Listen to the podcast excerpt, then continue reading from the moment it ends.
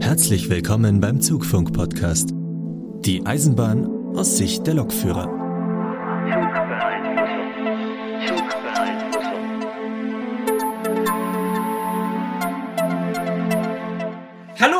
Herzlich willkommen zu Zugfunk Folge 61.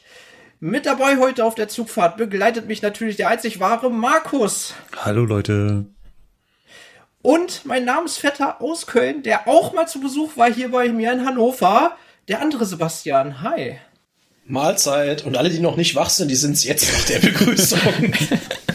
ich, äh, ja, mir geht's auch, ich bin natürlich auch dabei, der äh, Sebastian, der Cargo Man aus dem schönen Umkreis von Hannover. Der Lukas ist leider entschuldigt, der ist noch im Umzugsstress, könnte man sagen.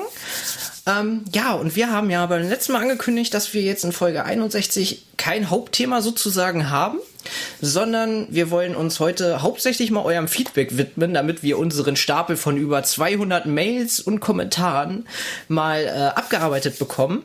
Aber ich würde sagen, wir starten mal rein in die Laberecke. Der Markus hat da leider nix.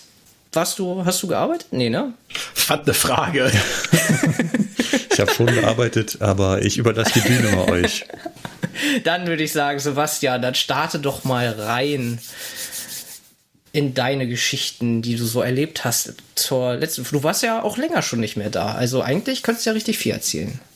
War ich jetzt echt länger nicht mehr da? Ich habe da gar keinen Überblick mehr drüber. Bei der letzten Folge warst du nicht mit dabei, da war Lukas dann da. Nee, da, kon da konnte ich nicht. Da äh, war ich verhindert. Ja, bei 58 ja. war ich doch noch dabei, wollte gerade sagen. Lukas und ich wechseln uns doch zuverlässig ab. so muss das sein. Damit wenigstens einer aus eurem Breitengrad vertreten ist, würde ich sagen. Ne? Richtig. Richtig, ja. Ja, Laberecke, ne? Hast ja schon so ein bisschen angeteasert. Wir hätten uns ja fast, fast gesehen. Dein Zug habe ich gesehen. Ja, ich also, habe deinen Stromabnehmer hab... und dein Dach gesehen. genau, wir hätten uns fast winken können, wäre da nicht so eine beschissene Lärmschutzmauer im Weg gewesen. Ja, das stimmt. Aber ich war etwas weiter höher, deswegen konnte ich so schön runter auf deinen Zug gucken. Und ich habe gepfiffen, aber das hast du nicht gehört. Nee, da hatte ich das Fenster auf. Nee, hatte ich nicht auf, sonst, sonst hätte ich es ja gehört. Ja, also äh, wie ihr jetzt wahrscheinlich schon mitbekommen habt, ich war mal ein bisschen Eisenbahn fahren. Und äh, was soll ich sagen, das hat Spaß gemacht. Nach äh, nee, langem. Naja, das war das erste Mal dieses Jahr, dass ich äh, Zug gefahren bin, so alleine, selber. Ach, das war gar nicht mit einer Ausbildungsgruppe? Nein, das war mal vier Tage lang ganz alleine Zug fahren. So, ohne irgendwen dabei oder irgendwas erklären, sondern einfach, hallo, ich habe hier eine Schicht, ich übernehme jetzt diesen Zug planmäßig und fahre damit irgendwo hin, mich dahin, wo es in der Schicht steht und fahre auch wieder zurück, mach Feierabend und gehe nach Hause. So. Einfach mal wieder vier Tage, in Anführungszeichen, Lokführer sein. Cool. Und ähm, ja, mal die ganzen Neuerwerbungen äh, in der Baureihenbefähigungsliste ein bisschen ausführen. ne, unter anderem, ähm, ja, unser, wie heißt es in der Eisenbahnbubble so schön, Bestandteil vom Team WTB. Ne, also ich darf ja jetzt seit seit wann ist es? Seit Ende Februar Doppelstock Intercity mit 146 fahren. Und das habe ich jetzt dann Montag, Dienstag letzt, also vergangener Woche mal getan und ich muss sagen, das hat wirklich Spaß gemacht. Also, auch wenn mich dafür jetzt wahrscheinlich viele haten werden und das nicht verstehen können, aber ich mag den DOS so, das macht Spaß. Ist ja auch eine geile Lok. Aber darf ich da jetzt erstmal reingrätschen für alle Zuhörer, ja, jetzt, die jetzt nicht so bahntechnisch veranlagt sind? Ich natürlich weiß, was es heißt, aber kannst du uns noch mal erklären, was WTB heißt? Naja, WTB ist wieder so eines dieser tollen Fachwörter aus dem Englischen. WTB heißt Wired Train Bus. Und das äh, braucht man beim Dosto Intercity halt für die Fahrzeugsteuerung. Also da laufen dann die ganzen Steuerbefehle innerhalb des Zugs drüber. Ja, also der hat ein paar Stecker mehr. Der Doppelstock Intercity im Vergleich zu so einem klassischen Reisezug unter anderem zwei Ethernet-Dosen. Kannst dir ein bisschen vorstellen, vereinfacht ausgedrückt, wie man steckt ein überdimensionales LAN-Kabel zwischen Lok und Wagenpark und zwischen den einzelnen Wagen. Und darüber laufen dann halt jede Menge Diagnosedaten, etc. pp. Ne? Und die ganzen Steuerbefehle gehen auch mitunter darüber. Also im Prinzip der Ablöser der IS-Leitung, ne, würde ich sagen. Ja, Ja, oder, gewisserweise. oder bin ich da wieder voll auf dem falschen Pferd? Weiß ich jetzt Nee, die nicht. gibt's auch noch und die wird auch noch gesteckt. Ach so, die hat der Zug auch. Okay. genau, also Okay, der hat quasi am Wagenübergang insgesamt vier Kabel gesteckt. Oben. Ah. Also, Kommt man da gut ran Ne, als Fahrgast? nein, das ist Gott sei Dank abgeschlossen. Weil ich erinnere mich damals noch, wo ich bei Regio die Ausbildung gemacht habe, bei den Dostos, da hattest du ja die zwei äh, IS-Leitungen für Mhm. den ganzen Übertragungskram und da gab es wohl mal Situationen, dass da Fahrgäste halt einfach mal einen Stecker gezogen haben. Weil die hingen ja innen drin. Die hängen, sie auch hängen auch weiterhin da, aber die Dosen sind verschlossen. Ja, Du kannst das ah, nicht da haben sie also jetzt. Das ist gut. Also Ja. Verbesserung schon mal, das ist gut. Natürlich wollte ich hier keine dummen Gedanken oder sowas machen. Ne? Das, ich wollte ich wollt gerade schon intervenieren. Ich kann mich erinnern, dass wir das hier auch hatten äh, im Allgäu und daraufhin sind dann über mehrere Wochen lang Polizisten mit den Zügen mitgefahren. Ach, echt, ja? Ja. Oh, krass. ja. Das ist, das ist krass. Gleich mit Polizeischutz. Ja, das ist äh, nicht ohne. Ja, richtig. Ja, das ist halt böse. Das ist halt doof.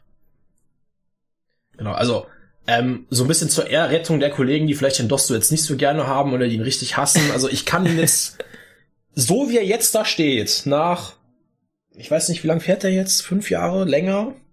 Steinigt mich jetzt nicht, ich bin mir nicht sicher. Ich glaube 2015, 17 so in dem Bereich Ist kam der der. schon so alt? Ja, die sind schon ein paar Jahre da. Und ich habe keine Probleme. So ein, zwei kleine Mini-Störungen mal, aber jetzt nichts Gravierendes. Ne? Das ist nichts, was ich jetzt sage, was bei einem anderen Fahrzeug nicht auch hätte passieren können. Ne? Eine Türstörung hast du schon mal. Ja, wenn die richtig abgearbeitet ist, dann ist halt nach fünf Minuten auch gegessen, dann kannst du weiterfahren. Ne? Also Du hast übrigens vollkommen recht. Die Fahrzeuge wurden 2014 auf der InnoTrans vorgestellt und sind seit 2015 im Einsatz. Krass. Ja, 15 das ist ja. auch schon, ist auch schon sieben Jahre her. Oh mein Richtig. Gott. Und mittlerweile, mittlerweile läuft das. Also ich kann mir gut vorstellen, dass das anfangs nicht der Fall war, so. Das muss man Weil allerdings auch das dazu ja- sagen, ihr fahrt ja die 146-Variante, ne? Ja, eben. Deswegen, der ist ja jetzt ausgereift. Genau. Bahnfest. Und wen die Leute ja am meisten hassen, ist die Variante mit der 147. Oh, mein Herz. Oh. Das liegt nicht an der Lok. Ach so, okay. Ich liegt dann im Wagen. Wieso sind die Wagen anders? Nein, oder? Also, hä? naja, das, das, das Problem ist wohl, also bei der 47er kann ich nicht mitreden, aber das Problem ist halt, äh, unter anderem, soweit mir bekannt, da kann ich jetzt halt nur von ne, Flurfunk und so, du hast da wohl öfter mal halt während der Fahrt irgendwelche Zugbusstörungen. Ah, okay. Wie gesagt, 47er kann ich nicht mitreden, die habe ich noch nie von innen gesehen, die bin ich noch nie gefahren. Keine Ahnung. Aber bei uns in Köln gibt's einige, die tatsächlich mittlerweile lieber 47er als 46er fahren. Also, Ah, so, sowas gibt's also auch. Das ist cool. das gibt's auch, ja. Und da muss man dazu sagen, dass die 147 natürlich ein anderes Fahrzeug ist als, äh, also unsere 147 ein anderes Fahrzeug als deine, wie hieß es, heißt Äquivalent, 187? 187, 187, 187 ist die Cargo-Variante, Ja. ja. Ähm, ich meine, wir fahren ja, wie gesagt, damit WTB, das ist schon mal ganz anders. Ähm, ich weiß auch nicht, Zugbeeinflussungssysteme sind womöglich anders verbaut. Ja, Wobei wir bei der 7, äh, 87er auch WTB-Bus drauf haben, den können wir aktivieren. Zumindest für Doppeltraktion, sage ich jetzt mal, ne? Ja, aber ich glaube, es ist eine andere Hausnummer, ob da jetzt zwei Teilnehmer auf diesem WTB hängen ja, oder halt im Falle des, Dos, des Doppelstocks dann sechs. ja. Ne, ihr Ne, habt ja dann bei Wagen der, seine Diagnosedaten halt auch komplett über den WTB auf die Steuerleitung verteilt. das könnte bei uns in Zukunft interessant werden, wenn wir dann wirklich die DAK kriegen. Also digitale automatische Kupplung, falls es noch niemand so mitgekriegt hat von den Zuhörern, ähm, haben wir dann ja im Prinzip auch die ganzen Diagnosedaten und da haben wir vielleicht bei bei Zugtaufe ist das dann, ne, wo ihr dann die Waggons angezeigt bekommt, ne? Mhm. Genau. Genau. Nicht nur da. Ja, es gibt auf jeden Fall so Bild, da habe ich so eine kleine Lokomotive links oben und dann ist die ganze restliche Bild leer und da könnten, sage ich jetzt mal, nochmal 60 Wagen so St- auftauchen. Das stelle ich mir jetzt beim Güterzug dann irgendwie spannend vor, wenn ihr Zugtaufe Ja. macht und dann müssen alle Güterwagen auftauchen und dann fehlt dazwischendurch einer und du musst es erstmal abstimmen mit deiner Wagenliste, ob am Zugbus auch alle Wagen auftauchen, die ja wirklich hinten dran hängen. das ist Erstmal cool. einen virtuellen. Güterzugwagen einfügen im Zugbus. Das wäre witzig. Das hätte was. Ja. Ja, ich, also ich bin da echt, ich freue mich auf diese Zeit. Also so, da bin ich wie so ein kleines Kind und denke mir so, oh, das wird cool. Ja, Oder auch aber, nicht, je äh, nachdem. Ich war ja noch mit meiner Ecke, mit meiner Laberecke gar nicht fertig. Es tut mir leid. Bitte. Da ist ja alles weiter. gut, wir, lab, wir, wir labern ja, ne? Ja, das stimmt. Mach weiter. Ja, aber um zurück zum Dosto zu kommen, ich bin ja jetzt, ich habe ja jetzt auch wieder eine neue Funktion erworben, ne, beim Doppelstock. Jetzt ist die Presse ja gar nicht mal mehr unrecht, wenn sie sagt, der Zugführer, weil ich bin ja jetzt wieder Zugführer. Auf dem Doppelstock Intercity fahren wir nämlich TF gleich ZF, also Triebfahrzeugführer gleich Zugführer. Bei den Regionauten kommt jetzt ein gelangweilter Blick kombiniert mit einem Gähnen. Ja. Die, sich, die denken sich jetzt so, ja, wo sind jetzt die, where, where are the news, so, ne? Tagesgeschäft, aber beim Fernverkehr ist das tatsächlich neu. Aber ich muss ganz ehrlich ja. sagen, mich wundert das, dass es noch nicht so komplett durchge also eingeführt wurde im Fernverkehr. Was? Nein, um Gottes Willen, das wäre. Bloß nicht. Nein, ich meine nur, mich wundert das halt, weil im Prinzip könnte man's machen. Oder sehe ich das falsch? Nee, im Prinzip könnte man es Nee. nicht machen. Okay. Also der Zugführer übernimmt so viele Aufgaben, wenn du den zurückstutzen würdest, dann würden sich wirklich Probleme auftun. Ja. Alle, Okay. Allein schon das Thema Selbstrettungskonzept, Evakuierung des Zuges, da ist er halt SRK-Leiter, ne? Und bestimmt, wo, wie lang, wie evakuiert wird, wer was macht, wann evakuiert wird. Ah, okay, gut, das hatte ich jetzt alles gar nicht auf dem Schirm. Sorry, da war mein Gehirn noch bei Regio gerade. Doch du, alles gut. Also, ne, jetzt beim Doppelstock in der City beispielsweise, du könntest den auch tatsächlich komplett alleine fahren. Technisch geht das. Wird betrieblich aber nicht gemacht. Genau aus dem Grund. Genau, und dann kommt dazu halt, wir haben halt 400 Meter lange Züge, bei denen sichergestellt werden muss, dass halt der Ein- und Ausstiegvorgang ohne Unfälle abgelaufen ist und der Zug halt sicher wieder abfahren kann. Und das geht halt nicht alleine. Da müsste man also die gesamten, die, die Züge umbauen, müsste dann da auch Lichtschranken einbauen und so weiter. Richtig. Und ich glaube, das ist sehr weit weg. Ja. Weil selbst 412 und wahrscheinlich, also 408 auch nicht, haben das nicht, von daher. Nein. Und dann ist der auch technisch ausgebildet, ne? Er weiß, wie Bremsen funktionieren und wie man Bremsen absperrt, wie man Türen absperrt, äh, wie man Bremsproben macht. Wenn das wegfallen würde, keine gute Idee. Prost Mahlzeit. Ja. Also man geht ja auch, glaube ich, das ist jetzt keine validierte Aussage, das ist nur das, was ich so mitbekommen habe, auch dazu über, dass selbst auf dem Dosto Intercity wieder mindestens ein Chefberechtigter, also ein Zugführer berechtigter Mitarbeiter hinten mitfährt.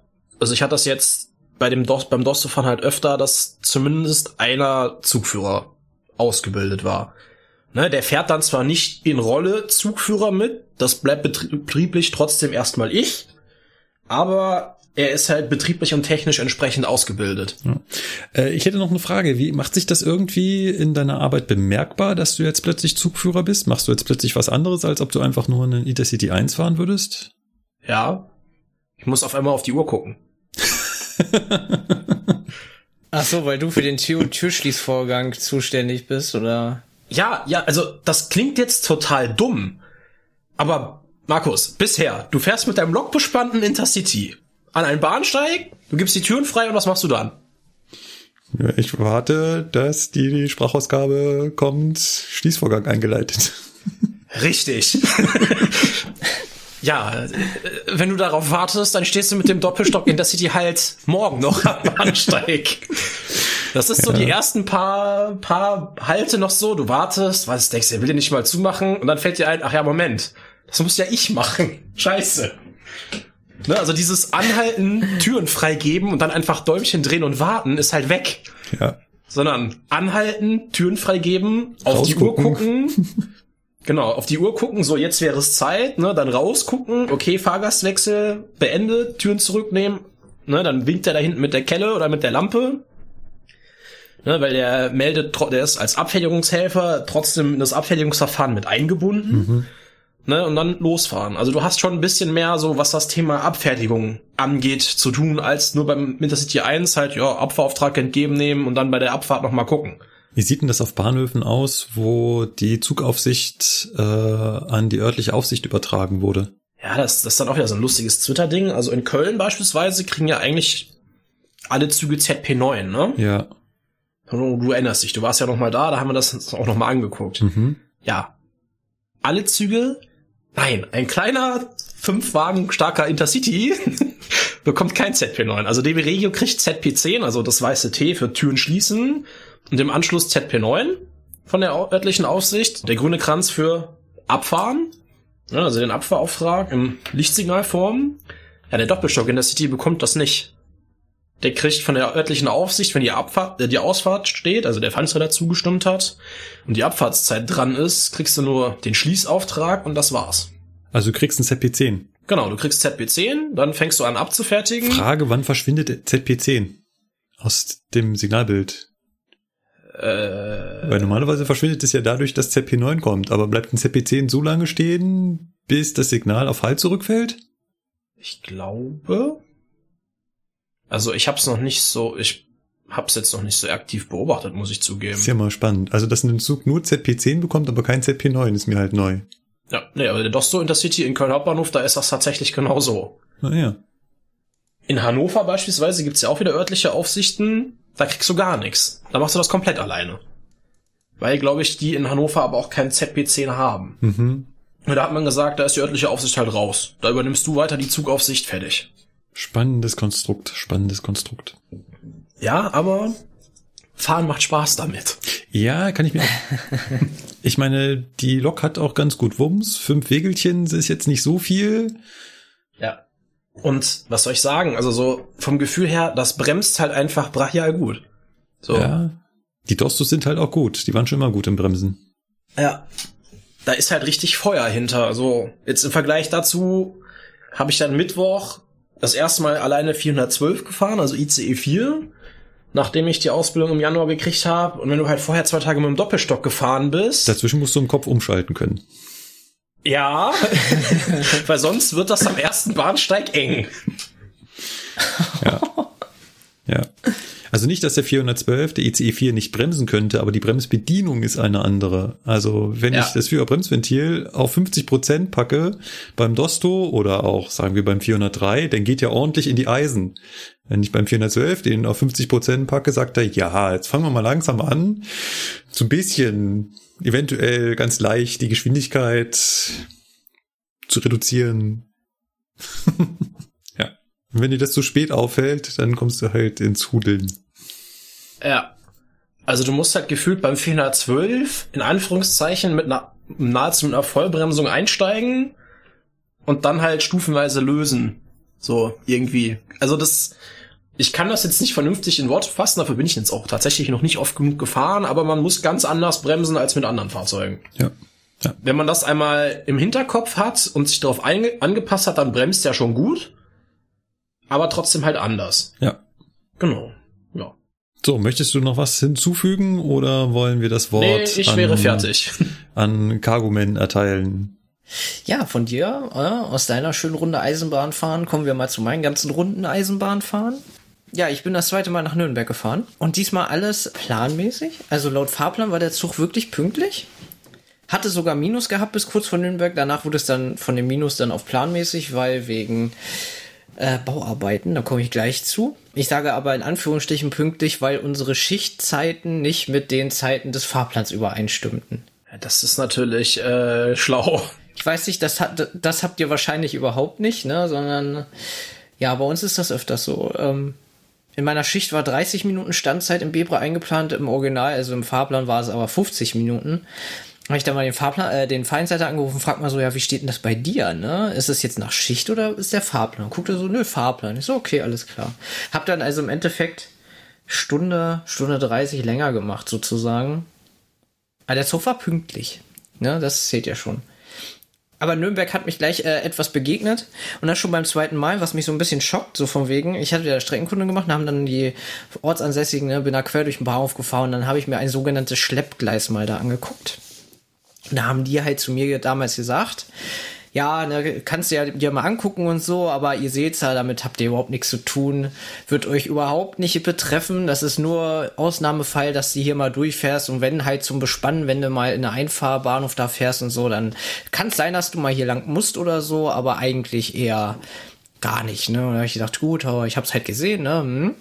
Dann stehe ich dann vor der Einfahrt in Nürnberg, Rangierbahnhof und krieg einen Anruf ja, moin, wir haben ja da Bauarbeiten bei unseren Durchfahrgleisen, da werden ja die Weichen gemacht, ne? Äh, geht dann für dich dann einmal über Schleppgleis in den Einfahrbahnhof. Und ich dachte mir so, ja, werde ich nie was im Leben zu tun mit haben, ne? Hm, mhm. Genau, Leute. Mhm. Ich weiß nicht, ob ihr sowas auch schon ja. mal kanntet, aber ja. ich habe da gesessen auf der Lok ja. so, okay, Schleppgleis, wie war das nochmal? Ja. ja. ja.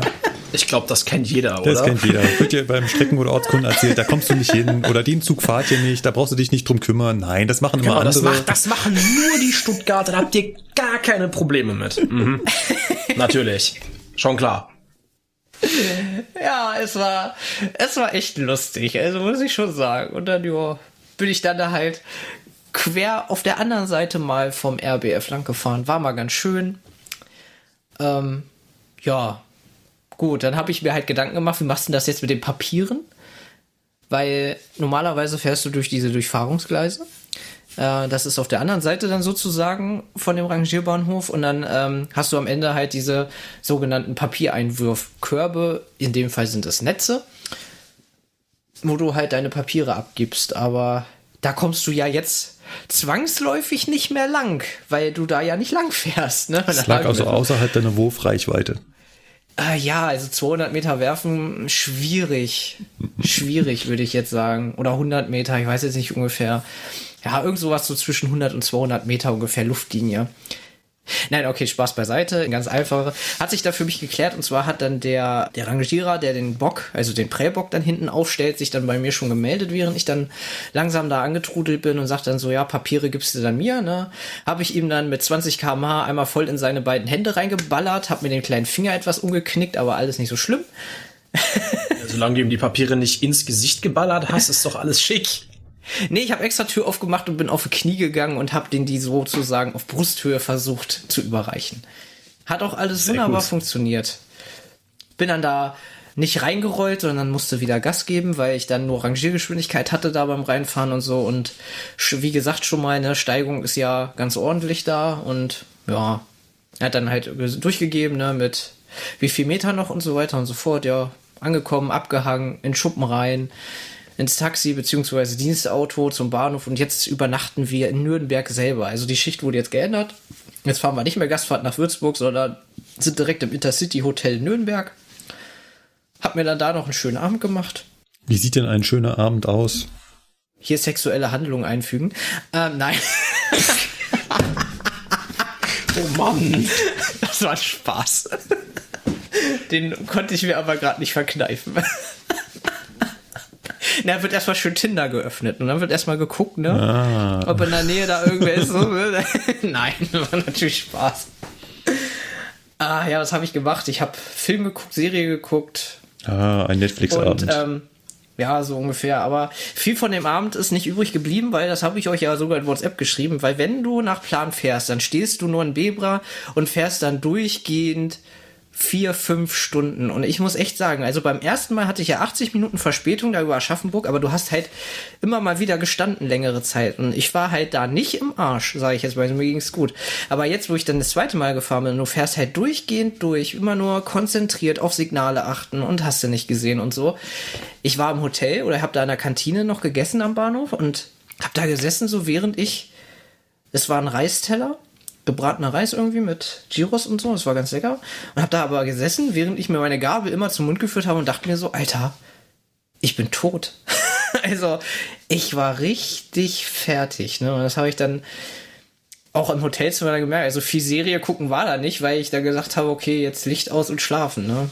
Ja, und nächster Tag ging dann auch interessant weiter, weil da stimmte die Schicht auch wieder nicht. Wann musst du da, wann musstest du da raus? Äh, 6.05 Uhr melden, dann ins Auto und rüberfahren. So. Und dann haben sie die Wegzeiten zum Ablösepunkt gemessen. Passt nicht, weil die Lok steht komplett auf der anderen Seite des Bahnhofs. Das heißt, du musst dann einmal noch die ganze, ähm, den Ausfahrbahnhof langlaufen, bis du dann bei der Lok bist. Und das haben sie nicht berücksichtigt. Ich bin dann planmäßig Abfahrt 7 Uhr und ich bin dann 7.16 Uhr abgefahren. Also im Prinzip die 15 Minuten Fußweg, die ich halt länger gebraucht habe. Aber so ein Spaziergang am frühen Morgen ohne Frühstück ist schon mal gut. Weil das Frühstück schaffen wir im Hotel nicht. Weil in der Woche fängt es 6 Uhr an. Schaffen wir also auch nicht. Aber am Samstag gibt's erst äh, Frühstück ab 7. Wo wir ja schon mit dem Zug abfahren. Ne? Und Ja.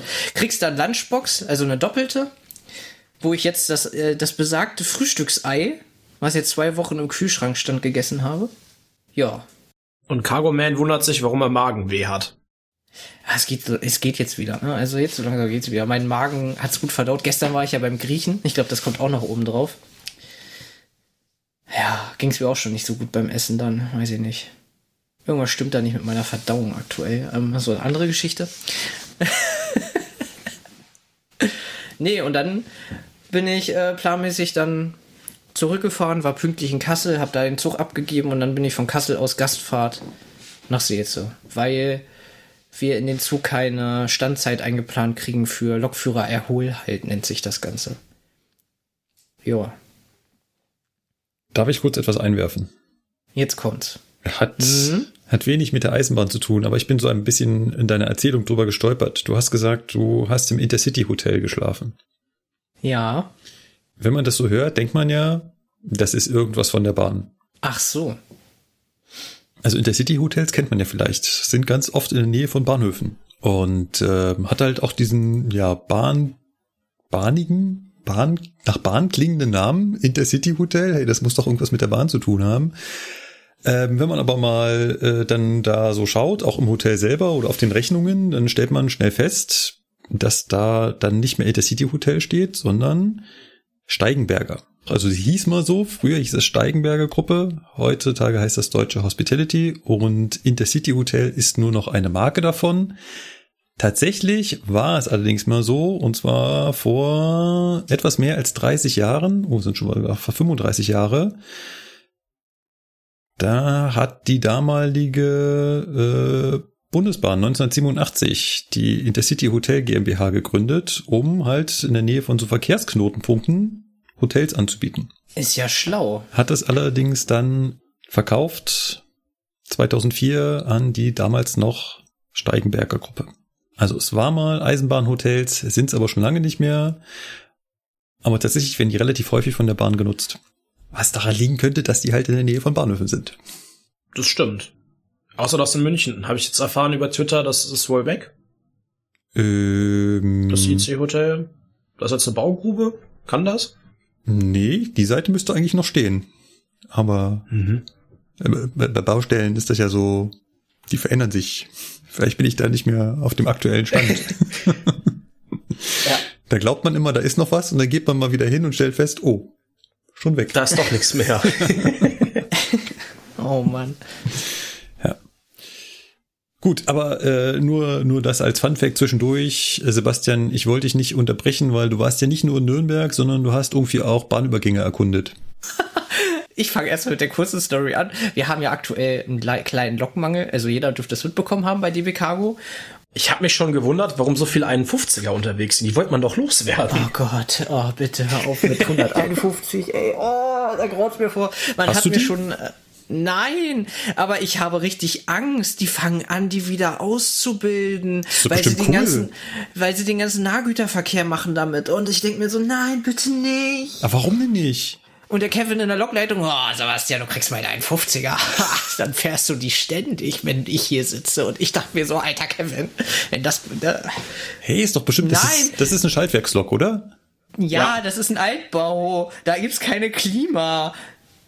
Hallo, Ja. Russi russische Klimaanlage will ich nicht, Sebastian. Ich will ein schön klimatisiertes Räumchen für mich, wo ich da sitzen kann und genieße. Ach mei, auch noch Ansprüche stellen. Ey, hallo, die Arbeit gibt mir so wenig, dann will ich wenigstens das bisschen noch haben, okay? Außerdem haben übelst viele mit den Problemen. Ich bin ja 55er gefahren, sollen sie zufrieden mit sein, Pech gehabt, dass sie die weggeschmissen haben und nicht die andere. So, die andere habe ich nicht, die bereue ich nicht. Vorher soll ich 93er bitte machen, ja, danke. Erst aber zurück zu deiner Geschichte. Sorry. Da rede mich hier schon wieder in Rage, wenn ich nur an diese Lok denke. Oh Gott, oh Gott. Ach oh. Quatsch, wäre mir gar nicht aufgefallen. Ja, na, ich bin da zwiegespalten. Einerseits denke ich mir so, ja, das ist zum Beispiel bei der 155 so. Ich habe sie sechs Monate gefahren. Da habe ich immer gedacht, oh, warum ausgerechnet die? Jetzt im Nachhinein, wo sie weg ist, muss ich sagen, war es doch ganz cool gewesen, die gefahren zu haben. Aber dadurch, dass die 51er kein absehbares Ende hat und man sie fahren soll, habe ich halt so definitiv keinen Bock drauf. Es gibt doch bestimmt Leute, die sagen, boah, geil, Altbau, das will ich unbedingt haben, oder? Oh, wir haben so einen Verrückten, der fährt damit nach Nürnberg, Alter. Acht Stunden auf dem 151 von Seesen nach Nürnberg. Ich dachte, ich guck nicht richtig in seinen Stories. Kannst du dir das aussuchen, womit du fährst, oder wie ist das?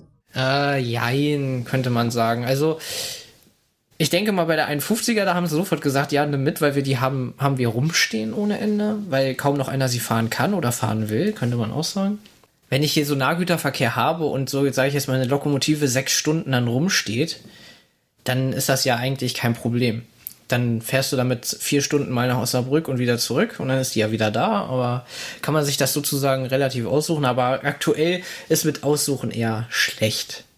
Also aktuell ist es so, was auf dem Hof steht, wird genommen. Attacke oder wie? Hm. Ja, so ungefähr, ja. Du wolltest deine Geschichte erzählen. Ja, es tut mir leid. Auf jeden Fall bin ich nach Maschen gefahren und hatte eine dezente Verspätung, könnte man sagen. Und ja, habe meinen Zug abgeliefert, Lok weggestellt und war dann oben im Pausenraum.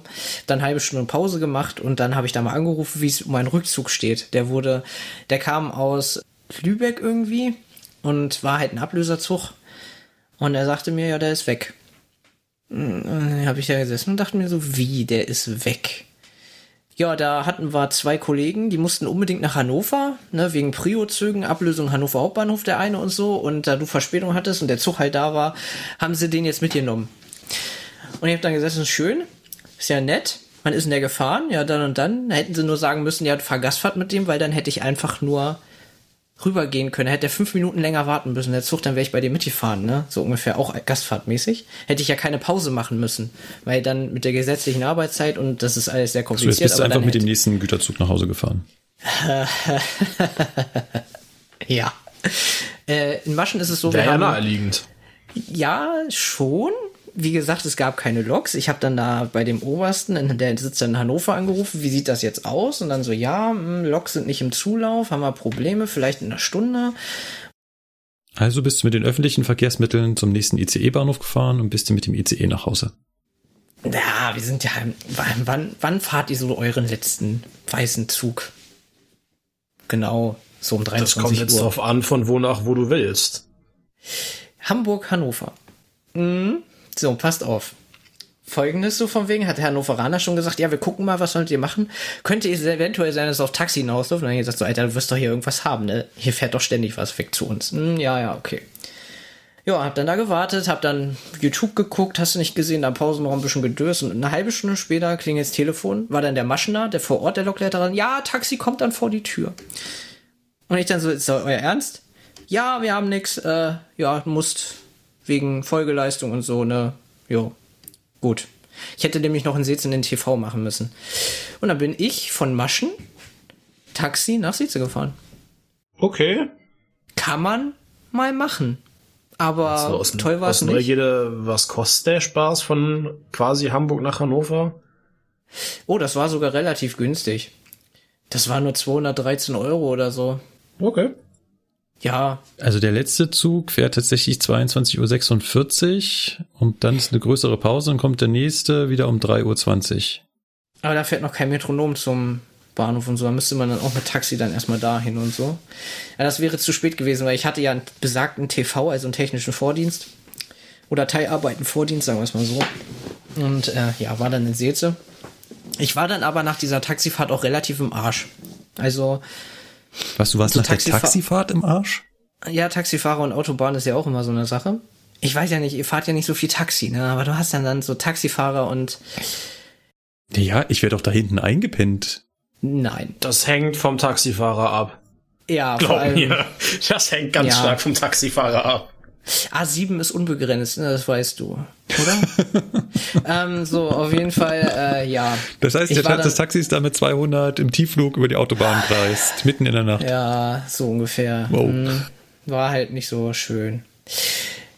Und dann war ich dann Seze, Und dann bist du ja auf dem Parkplatz, dann stand ich neben meinem Auto, hab Kevin, der Kevin war nämlich auch da, hab Kevin angerufen. So, Kevin, sag mir, dass du eine Bereitschaft hast, ich hab keinen Bock mehr.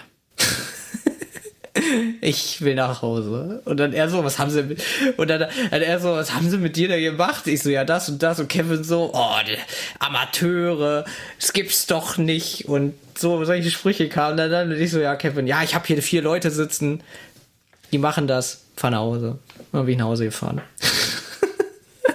Aber ich hatte dann echt keinen Bock mehr. Na, das ist doch mal was. Sebastian, du hast irgendwie auch Bahnübergänge erkundet. Gut, ich kurz abge abgefrühstückt. Ich hatte Spätschicht, bin einen Zug nach Beddingen gefahren. In Beddingen hatten sie noch rumrangiert an meinem Zug. Bin später abgefahren mit über einer Stunde Verspätung Richtung Seelze von Beddingen aus. ist halt auch so eine Hofrunde, sage ich jetzt mal, auch prädestiniert für 151. Ähm, bin dann mit einer Stunde da abgefahren. Und die äh, Fahrt geht über bei Großgleiding links ab über Hildesheim nach Seelze. Ja, hatten Baustelle in Hohenengelsen, war dann nur eingleisiger Betrieb im Gegengleis.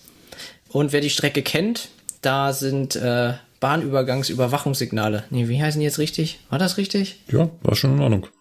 Doch, war, ne? Auf jeden Fall, äh, ja, und Gegengleis. So, ich musste ins Gegengleis fahren, hatte einen in Beddingen, ist äh, hier ähm, vom Stahlwerk Salzgitter und Peine, äh, halt Stahl und so ein Kram wird hergestellt. Das heißt, ich hatte 2700 Tonnen Zug am Haken. Und ähm, Gleiswechselbetrieb, erste Bahnübergangsüberwachungssignal kam nicht. Also die weiße Lampe blieb aus, musste wachsam drücken, Bahnübergang sichern. Jetzt hat die Strecke so eine Eigenschaft, dass jeder Bahnübergang so ein Überwachungssignal hat. Und eine Einschal Einschaltstrecke für mehrere Bahnübergänge. Das heißt, du hast dann auf den, äh, auf den Rautentafeln hast du dann halt die Anzeige mit BÜBÜ und äh, der Kilometer, wo der erste Bahnübergang ist. Und das wiederholt sich dann sozusagen am jeden Bahnübergang. Wir reden hier von einer Strecke mit 10 Kilometern, mit acht Bahnübergängen drauf. Und ich denke mal, es beschreibt schon ganz gut. Das heißt, du hast danach mit deinem Güterzug acht Bahnübergänge gesichert. Genau, und 2700 Tonnen. Meine Durchschnittsgeschwindigkeit waren 15 und 20 km/h. Jeder Bahnübergang war so 900 und 1,1 Kilometer auseinander. Sind das Bahnübergänge mit Head, Autohead oder? Autohead, ja. Aber immerhin Autohead. Genau. Das heißt, du musst absteigen. das Fahrzeug nicht verlassen, du musst nur an die richtige Stelle vorrollen, damit der Bahnübergang einschaltet. Genau so. Aber der, der Vorteil ist, die Bahnübergänge, nee, Nachteil. Die Bahnübergänge bleiben zu. Okay. Also die, die, die Grundstellerzeit läuft ab. Die Bahnübergänge, weiß nicht, ob ihr das schon mal hattet, die haben halt so eine bestimmte Zeit, von zwei Minuten ist das, glaube ich, so eine Grundstellerzeit. Und danach gehen sie halt in Reset oder auf Störung sozusagen, wenn du noch mit deinem Zug noch nicht drüber gefahren bist. Und ähm, das Problem da ist halt, wenn sie aufgehen würden, würde es ja nicht schlimm finden. Das Problem ist, die ganzen Bahnübergänge bleiben zu. Ich habe für diese zehn Kilometer eineinhalb Stunden gebraucht bis ich dann in Hildesheim angekommen bin. Und am letzten Bahnübergang stand ein LKW, der LKW-Fahrer vor dem LKW an der Schranke und hat einfach mit dem Kopf geschüttelt mit verschränkten Armen. Und ich habe mir nur gedacht, ja, sorry, äh, geht halt nicht anders. Ne? Ja, das heißt, du musstest die Bahnübergänge sichern, obwohl sie eigentlich gesichert waren. Genau. Ja, weil das erste Überwachungssignal nicht mitkam. Genau. Ähm, das mit der Grundstellerzeit, das ist eh Geschichte, ne? Alle Bahnübergänge, die angefasst werden, da wird die Grundstellerzeit rausgenommen. Ach echt, ja? Ja. Ah, okay. Damit genau das nicht passiert. Ja, super. Aber dann hast du ja trotzdem das noch mit den Einschaltstrecken und so, ne? Genau, deswegen ist die Frage, ob man irgendwann das mit den Einschaltstrecken überarbeitet, wenn es eigentlich überhaupt gar keine Grundstellerzeit mehr gibt.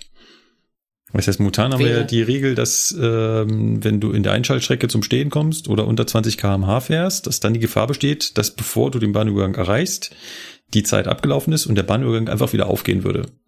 So. Genau. Dieses Verfahren wird aber abgeschafft. Das heißt, die Bahnübergänge haben keine Grundstellezeit mehr, die bleiben einfach zu.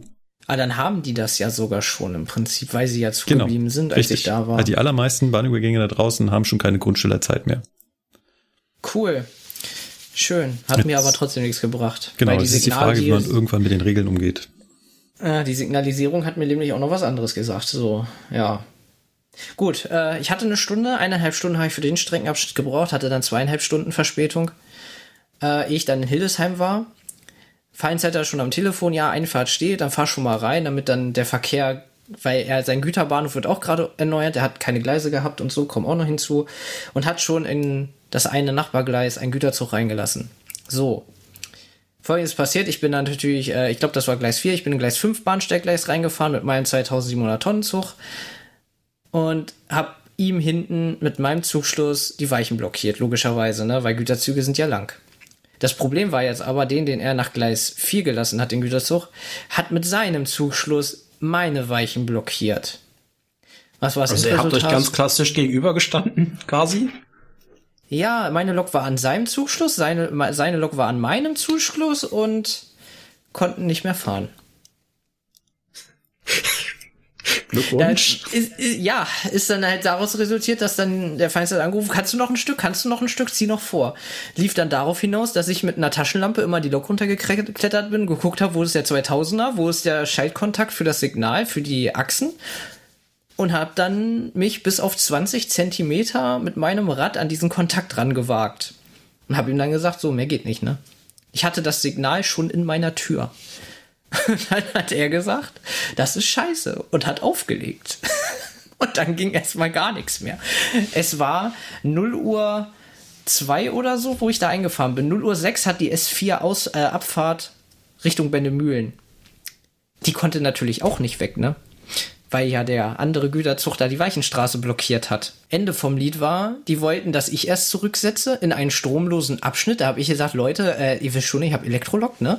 Ja, äh, ist ja bis zum ist ja noch etwas überspannt das Gleis. Du musst ja nur bis hinter Sperrsignal, bla bla bla. Ich so, Alter, ich habe 2700 Tonnen und so, das wird nix, ne? Und dann lasst uns doch den anderen Zug zurücksetzen. Dann so, ja, äh, müssen wir gucken. Aber im Ende, ich habe dann von unserer äh, Disposition die Telefon Handynummer bekommen von dem Kollegen, der vom anderen Zug. Äh, der war auch begeistert. Ähm, ich habe mir dann hier schön mein, ähm, mein Wireless Pinöpel ins Ohr gesteckt. Das ist ganz vorteilhaft, wenn du die dabei hast. Und dann bin ich da hinten zum Zugschluss von ihm gegangen und habe gesehen, er steht grenzzeichenfrei und es haben drei Meter gefehlt, um den Gleisfreimeldekontakt zu befahren mit der letzten Achse. das ist ärgerlich. Dann hatte er hinten einen Flachwagen drauf. Ich habe mich auf seinen Flachwagen draufgestellt. Dann haben wir da komplett Hildesheim rangier äh, Güterbahnhof zurückrangiert. Ja, Ende vom Lied war, ich durfte dann da fast zwei Kilometer zu meinem Zug wieder zurücklaufen. Ja, und hatte dann eine Verspätung von 273 Minuten oder so ein Scheiß. Von einer kurzen 8-Stunden-Schicht oder was das war, ist dann daraus eine etwas über zwölf Stunden Schicht geworden. Ich habe dann, wenn ich dann gefahren bin, schon in, bei uns angerufen, so von wegen Leute, wie sieht's aus? Der Lokleiter hat natürlich gewechselt schon in der Zwischenzeit und dann so, was bist du denn für eine Zugnummer? Dich kenne ich ja gar nicht. So, ja, muss mal gestern gucken. Der und der sollte eigentlich schon und dann, oh mein Gott, was hast du denn gemacht? Ach du Scheiße.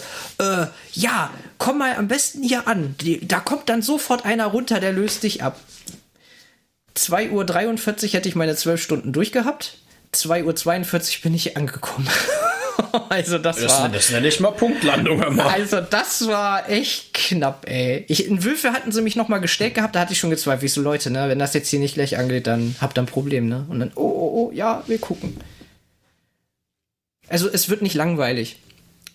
Sollte man jetzt gehört haben. So. Ähm, das war's zu mir. Habt ihr einen Kommentar zu mir noch? Nein, war zu lange. Ich weiß, tut mir leid. Ja, wir müssen mal schaffen, dass du äh, deine ganzen spannenden Geschichten nächste Mal ähm, auf eine spannende. Geschichte reduzierst. oder ich, wir oder müssen, ich darf halt, ich darf nichts mehr erleben. Ich, Ja. siehst du, ich muss Ausbilder machen, so Ja. habt ihr davon. oder wir müssen einen, einen Cargo-Spin-Off zum Zugfunk machen. Ja, keine Ahnung, es ist, es ist Cargofunk. kompliziert, oder? Cargofunk, ja. Ja, mehr, mehr Material für die Zuhörer da draußen, da könnte man auch sagen. ja. Gut, dann würde ich jetzt aus der Laberecke mal rausgehen und dann zum Aufreger der Woche kommen.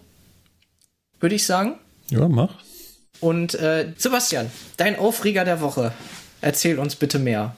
Aber was mich aufregt, ist einfach so, dass irgendwie in letzter Zeit gefühlt, sowohl bei uns beim Fernverkehr, wobei da läuft's noch halbwegs, aber auch insbesondere beim Nahverkehr hier in unserer Region irgendwie so die Informationssysteme sowohl für den normalen Fahrgast als auch für uns als Mitarbeiter, die gleichen, die auf die gleiche Datenbank zugreifen, einfach gefühlt gar nicht mehr gepflegt werden. Das regt mich voll auf. Dann stehst du morgens am Bahnsteig, guckst noch so, bevor du zu Hause loslatscht, ja, kommt denn die S-Bahn, fährt die pünktlich im Rill, ins Riss, ne, oder in die Navigator-App, ja, ja, fährt alles, alles grün, und dann stehst du eine Dreiviertelstunde am Bahnsteig und kein Zug kommt. weil die alle irgendwie nicht fahren oder früher wenden und ausfallen, aber keiner sich mal irgendwie dazu berufen fühlt, das auch mal einzupflegen. Also der DB-Navigator wusste es auch nicht? Nee. Also sowohl der, Na- also der, im Navigator habe ich geguckt, da stand nichts drin. Ja, und auch in unserem, in der RIS, sowohl in der RIS-App als auch in der Online-Plattform war nichts zu finden. Da habe ich, dann stand ich da so als Mitarbeiter und denk mir so, ey, Leute, was haben wir hier? Was ist los bei euch, ne? Ja. Sag so, wenn du selbst als Mitarbeiter 0, gar keine Infos hast, was wird das? Was soll das? Es sind aber auch wieder die verschiedenen Systeme hinter, ne? Du kannst ja nicht drauf gucken, was zum Beispiel der Fahrdienstleiter bei dem Zug eingetragen hat, was er da kodiert hat. Ähm, womöglich werden da Daten hinterlegt und dann fliegt die, äh, die Transportleitung jetzt bei Regio nicht ordentlich nach. Ja, ja, das ist richtig, aber das ist jetzt nicht irgendwie so eine einmalige Sache wie bei Sturm, dass einfach das nicht funktioniert, weil gar nichts fährt. Das ist auch, sobald nur eine kleinere Störung ist und irgendwie Verspätungen sind, da steht einfach gar nichts. Die Ja. Züge kommen halt, wann sie wollen. So, ne, auch an der Anzeige, die speist sich ja auch unter anderem aus diesem System. Dann denke ich mir so, Leute, ich weiß nicht, was ihr umgestellt habt oder was ihr irgendwie geändert habt, aber das ist einfach Bullshit, was hier abgeht. Also das, das kannst du keinem normalen Fahrgast mehr verkaufen. Und das weiß ich nicht. Also ich weiß nicht, wie man es ändern kann. Ich weiß nicht, was da bei Regio sich geändert hat. Ne? Dafür bin ich da jetzt zu lang raus. Aber in, mit, mittlerweile die S-Bahn, ja, die fahren halt mit Verspätung. Da ist keine Begründung, kein gar nichts drin. Weder für den Kunden noch für den Mitarbeiter. Ne? Das ist dann einfach ja plus 30. Warum? Keine Ahnung, weiß man nicht. Dann hat man irgendwann noch diesen tollen Push-Service eingeführt. Ja, der meldet sich dann irgendwie zwei Stunden, nachdem die Störung vorbei ist, auch mal. Also irgendwie, ich weiß nicht, was sie da äh, abgemesst haben im Thema Fahrgast- und Kundeninformation und auch Mitarbeiterinformation, aber ja, weiß ich nicht. So, das ist ein bisschen schwach, was da aktuell geliefert wird. Ja, und das, äh, wo eigentlich mal gesagt wurde, Fahrgastinformation ist das Wichtigste überhaupt. Richtig. Weil nur, nur informierte Fahrgäste könnten auch Verständnis zeigen. Mir fehlt ja mittlerweile an manchen Punkten selbst als Mitarbeiter das Verständnis. Wenn ich da irgendwann so stehe und denke mir so, okay, ich weiß ja nicht mal, warum heute mein Zug wieder mal nicht kommt oder warum er zu spät ist, weil steht ja nix. So. Ja. Ne, wenn da steht, ja, technische Störung an der Strecke, okay, meine, keine Ahnung, was wieder ist, aber es steht einfach gar nichts. So, du musst ja auch selber zusammenreimen, ja, ne, wenn du zu Hause losgehst, jetzt bei mir in meinem Fall, fährt in der Regel die S-Bahn gerade in die andere Richtung, wendet dann und kommt zurück. Und dann kannst du schon denken, okay, ich höre hier keine S-Bahn, also wird die ja wahrscheinlich ausfallen, meine S-Bahn. Guckst du in die App, ja nö, fährt aber.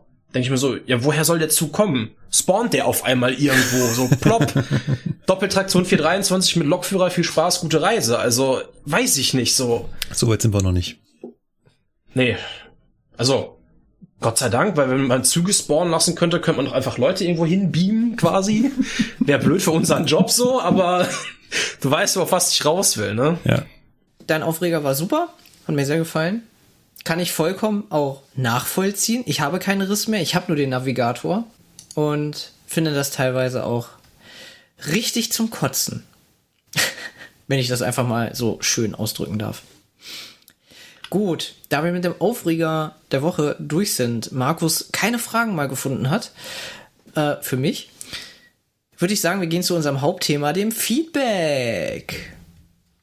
Oder habe ich irgendwas übersehen? Nee, ne? Nö. Nö. Das ist doch schön. Und apropos Feedback, wo wir da gerade sind, ist das der Gustav von dem YouTube-Kanal? Äh, nein. Aber äh, wir Ach kennen so, okay. Gustav alias Eisenbahner 1609 jetzt schon relativ lange. Ist einer unserer Ach so, Stammhörer. okay. Eine was? Richtig. Einer unserer Eine Stammhörer.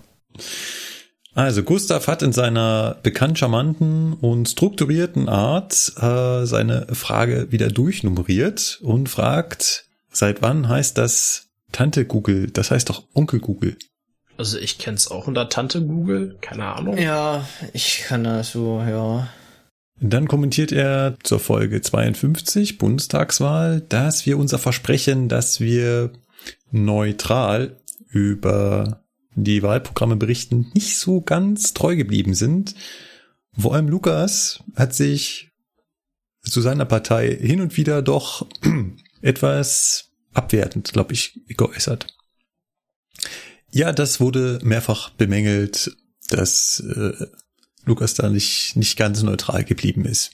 Vielleicht sollten wir nächstes Mal in der Ankündigung das Neutral einfach weglassen. Ja, das war, glaube ich, so ein bisschen. Haben wir das in der Folge gesagt oder ist das auf meinen Mist gewachsen, weil ich es in das Sendungsdokument in die Shownotes reingeschrieben nee, habe? ich glaube, das haben wir sogar in der in der Folge so äh, eingeleitet, dass wir das einfach nur vortragen und nicht irgendwie in Relation stellen und das ist uns bei einer Partei nicht so ganz gelungen. Aber dieses Neutrale kriegen wir allgemein ja nicht hin. Ne? Also ich, zumindest spreche ich da jetzt von mir. Ich wollte gerade sagen, ich gebe mir bin- Mühe. Ich bin null neutral. Ich bin. äh, Du bist immer auf ist halt so. 180. So, dann stellt er sein Ticket vor und zwar zum Thema 365 Euro Ticket. Das war ja mal eine, eine Idee, dass man in diversen Nahverkehrsverbünden doch eventuell ein Ticket einführen könnte, wo man quasi ein Euro pro Tag bezahlt. Und er sagt, er hat ein ähnliches Ticket. In seinem Verkehrsverbund gibt es nämlich ein sogenanntes Bildungsticket für Schüler von der ersten bis zur zwölften Klasse. Für 15 Euro monatlich darf er im gesamten Verbund den gesamten Nahverkehr nutzen und auch Sonderverkehrsmittel. Frage, was sind Sonderverkehrsmittel? Äh, vielleicht sowas wie Anruf Sammeltaxi oder sowas? Warte mal. Daran habe ich jetzt auch gerade gedacht. Der Verkehrsmittel. Hä? Was? Standseilbahnen. Ja, okay. Ah, ja, stimmt. Aber haben wir sowas bei uns überhaupt? In Das Deutschland? ist die Frage, Also- in welchem Ver also Also Gustav, auf du kannst ja mal berichten, ob du jetzt auch mit der Standseilbahn fahren darfst. Ja, das war jetzt einfach das erste Bild, was bei Sonderverkehrsmitteln ausgesprochen wurde. Äh, hat, hat Düsseldorf nicht so eine Monorail? Also so eine Ja. Einschienenbahn da? Nee, nee, auch irgendwie so zu so einem Das, Studienkomplex das ist in Dortmund. Ach, aus Dortmund, ja. Komm, das ist doch sowieso ja, alles das dasselbe ist da doch alles drüben. da gleiche da, das ist, das gehört Im doch alles Ruhrgebiet zusammen. TM. Ja, Ne? Im Ru das Ruhrgebiet. Und abschließend stellt sich der Gustav noch die Frage, immer wenn er sein Feedback ungefähr sechs Monate später bei uns im Podcast hört, fragt er sich, wie zum Teufel ist er auf diese Frage gekommen? Wenn es dich tröstet, das ist andersrum auch so.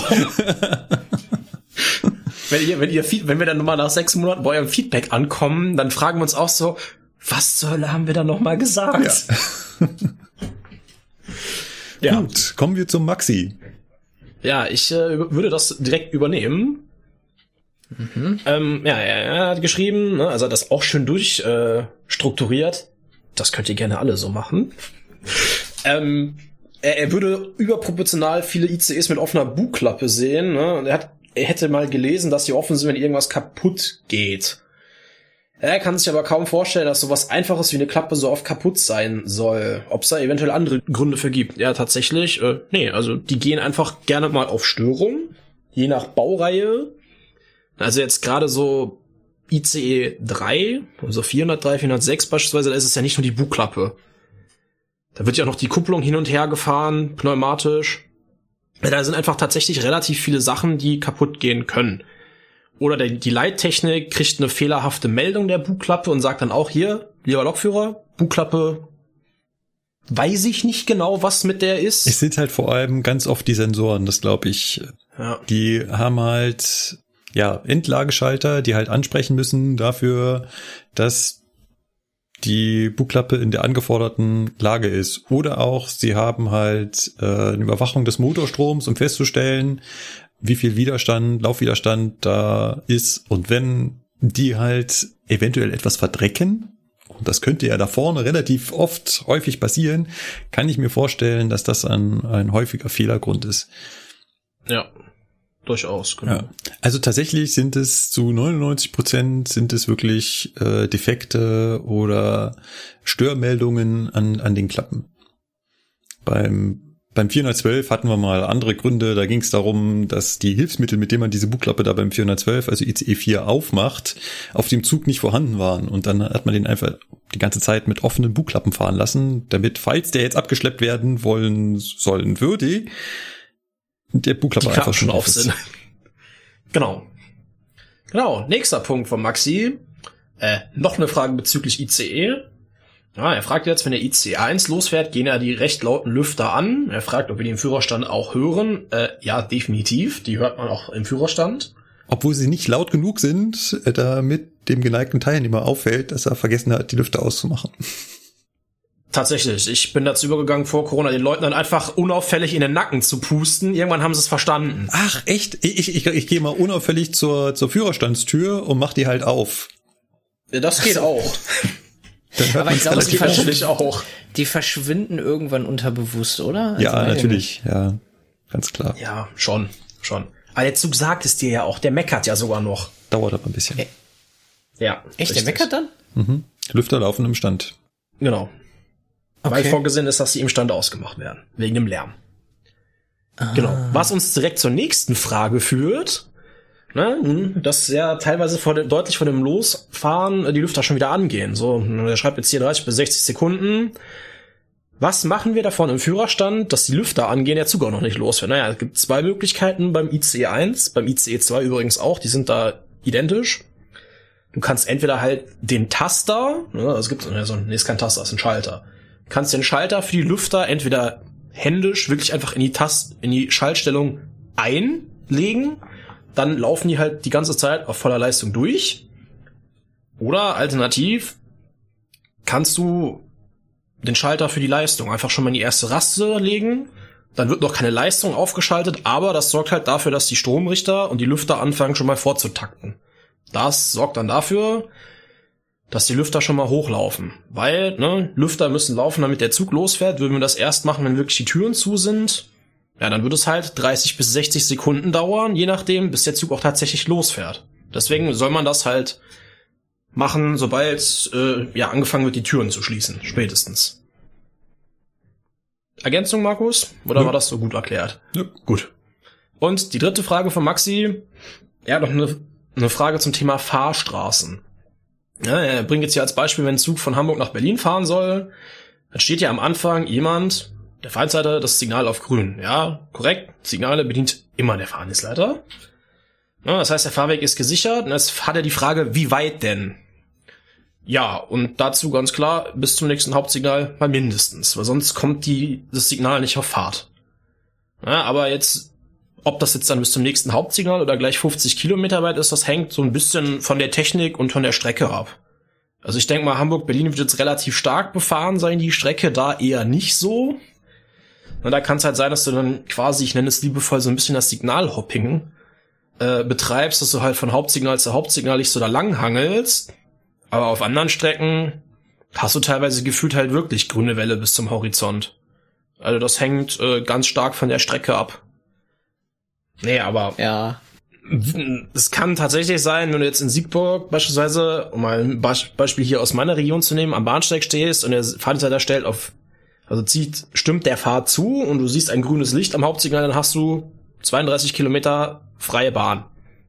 Diese Aussage kannst du aufgrund deiner vernünftigen LZB-Ausbildung dann äh, zweifelsfrei treffen, aber das ist unterschiedlich. Das kann man so pauschal nicht sagen. Und um den letzten Punkt noch zu beantworten, wie viel Fahrzeiter braucht man dafür? Keine Ahnung, hängt davon ab, was da für Stellwerke verbaut sind. Theoretisch denke ich mal, wenn das alles ein elektronisches Stellwerk wäre, könnten das drei, vier vielleicht schaffen, aber da kenne ich mich oben gar nicht aus zwischen Hamburg und Berlin. Mit der Frage, wie viele Fahrdienstleiter, finde ich ganz spannend. Ich habe mir mal die Arbeit gemacht und die für die Strecke München-Stuttgart rausgeschrieben. Ihr könnt ja mal mitzählen, ich lese sie vor. Gucken, auf wie viel wir, wir kommen. Warte mal, ich mache eine Strichliste. Wir starten Ja. in München Hauptbahnhof. Mhm. Hinter München Hauptbahnhof kommt Pasing. Ist also Pasing zuständig. Pasing geht bis München Lochhausen. Dahinter fängt Mehring an. Mehring geht bis zum Bahnhof Augsburg. Da kommt natürlich der Fahrdienstleiter Augsburg Hauptbahnhof. Der macht auch noch den Bahnhof Westheim mit. Ab Gessertshausen bis Offingen kommt dann der nächste Fahrdienstleiter. Das ist der Fahrdienstleiter Gessertshausen. Dann kommt der Fahrdienstleiter Günzburg. Hinter Günzburg kommt der Fahrdienstleiter Nersingen, der den Bahnhof Nersingen und Unterfadheim macht. Dahinter kommt Neu-Ulm, der hat einen eigenen Fahrdienstleiter. Ulm hat dann wiederum auch einen eigenen Fahrdienstleiter. Bahnhof Beimerstetten hat einen Fahrdienstleiter. Bahnhof Westerstetten hat einen Fahrdienstleiter. Bahnhof Amstetten hat einen Fahrdienstleiter.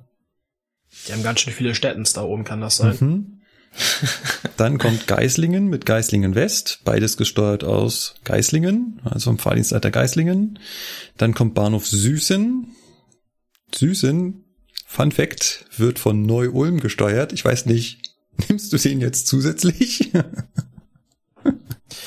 nee, es, es ist ja ein, ist jetzt die Frage, ob das der gleiche Fahrdienstleiter ist oder ob das das gleiche Bedienstellwerk ist. Es wird ist. wahrscheinlich ah. nur der gleiche, äh, ja, ob es die gleiche ich weiß nicht, ob es der gleiche Komm, wir, wir lassen es mal ein, als ein Stellwerk, also Ja. als eins zählen, weil in München Hauptbahnhof sitzen auch fünf oder so. Genau. Äh, dann kommt der Bahnhof Eislingen, der einen eigenen Fahrdienstleiter hat. Dann kommt der Bahnhof Göppingen, der einen eigenen Fahrdienstleiter hat. Dann kommt Uhingen, Ebersbach und Plochingen. Die werden zusammen aus Plochingen gesteuert. Dann kommt Esslingen und Obertürkheim, auch aus Plochingen, aber anderer Bedienplatz. Dann Ich hab den kommt, Strich gerade wieder weggemacht. Weiter? dann kommt Untertürkheim, eigener Fahrdienstleiter, Bahnhof Bad Cannstatt, eigener Fahrdienstleiter und Stuttgart Hauptbahnhof. Natürlich auch ein eigener Fahrdienstleiter. Ich bin bei 20. Oh, Ich habe äh, 22. Ach, stimmt Vielleicht habe ich mich irgendwo bei, ja, irgendwas dazwischen. Markus hat das bestimmt, oder? also wenn man äh, alle einzeln zählt, sind 22, ja. Ah, okay. Gewonnen! Also auf der Fahrt von München Hauptbahnhof nach Stuttgart Hauptbahnhof sind tatsächlich 22 Fahrdienstleiter beteiligt. Und diese 22 Fahrdienstleiter müssen natürlich auch mit dem Ticket bezahlt werden. Das ist äh, Und der Strom und der Zug und, und der alles drum und Lokführer. dran, ja. Und Genau. ich habe mich immer gedacht, die Büroetage ist das, warum wir 900 Millionen Minus gemacht haben, ey. Scheinbar ja nicht, ne? Oh Mann, Ja, ey, das war das ein war's zu. Maxi. Kommt der nächste.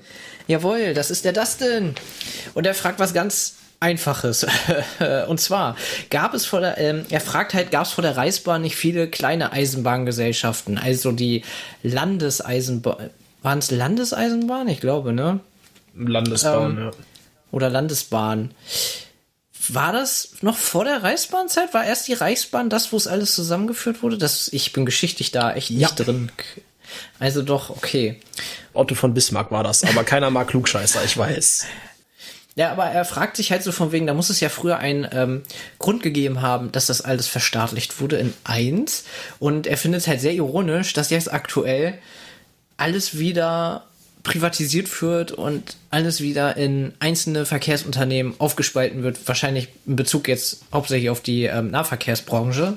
Ja, und er findet das halt ironisch. Und ich kann ihm da jetzt eigentlich zustimmen. Muss ich jetzt einfach mal so sagen. Ja. Findet ihr das? Praktischerweise hat auf diesen Kommentar schon jemand geantwortet, der das sehr schön ausführlich erklärt hat, und zwar der Cem, dass die äh, kleineren Bahngesellschaften irgendwann zu größeren Staatsbahnen zusammengeschlossen wurden. Da kam dann die Königlich Bayerische Staatsbahn zum Beispiel bei raus oder die Kurhessische Staatsbahn. Und ähm, der Grund dafür war vor allem die Kontrolle darüber zu, zu erlangen, was äh, einen ja, machttechnischen oder auch kriegstechnischen Vorteil hatte, die Eisenbahn unter Kontrolle zu haben. Und dann kam irgendwann der Punkt, wo aus diesen ganzen Staatsbahnen dann irgendwann die Reichsbahn wurde. Das ist, glaube ich, das, was der Sebastian gerade meinte. Ja, beziehungsweise, also, ich glaube, der Bismarck, weiß gar nicht, ob er das jetzt alleine war, aber der hat das jedenfalls mit vorangetrieben, irgendwie, dass diese ganzen kleinen Flickenteppichbetriebe quasi zu einem großen Ganzen. Ja. Wenn man sagt immer so, Otto von Bismarck war da mit dabei. Auf jeden Fall. So habe ich im Kopf. Ja klar, und die ganzen Eisenbahngesellschaften sind natürlich entstanden damals, weil das ein lukratives Geschäft war am Anfang. Die war, standen halt im, in Konkurrenz zueinander und haben es sogar geschafft, mit dieser Konkurrenz eigene Eisenbahnnetze aufzubauen. Mit eigenen Bahnhöfen. Das würde heutzutage natürlich nicht mehr gehen, weil dafür wirft Eisenbahn gar nicht mehr, also nicht annähernd genug Gewinn ab. Aber der Grund, warum es heute wieder ähnlich ist, ist der gleiche. Das ist einfach nur, es gibt wieder Konkurrenz bei der Eisenbahn.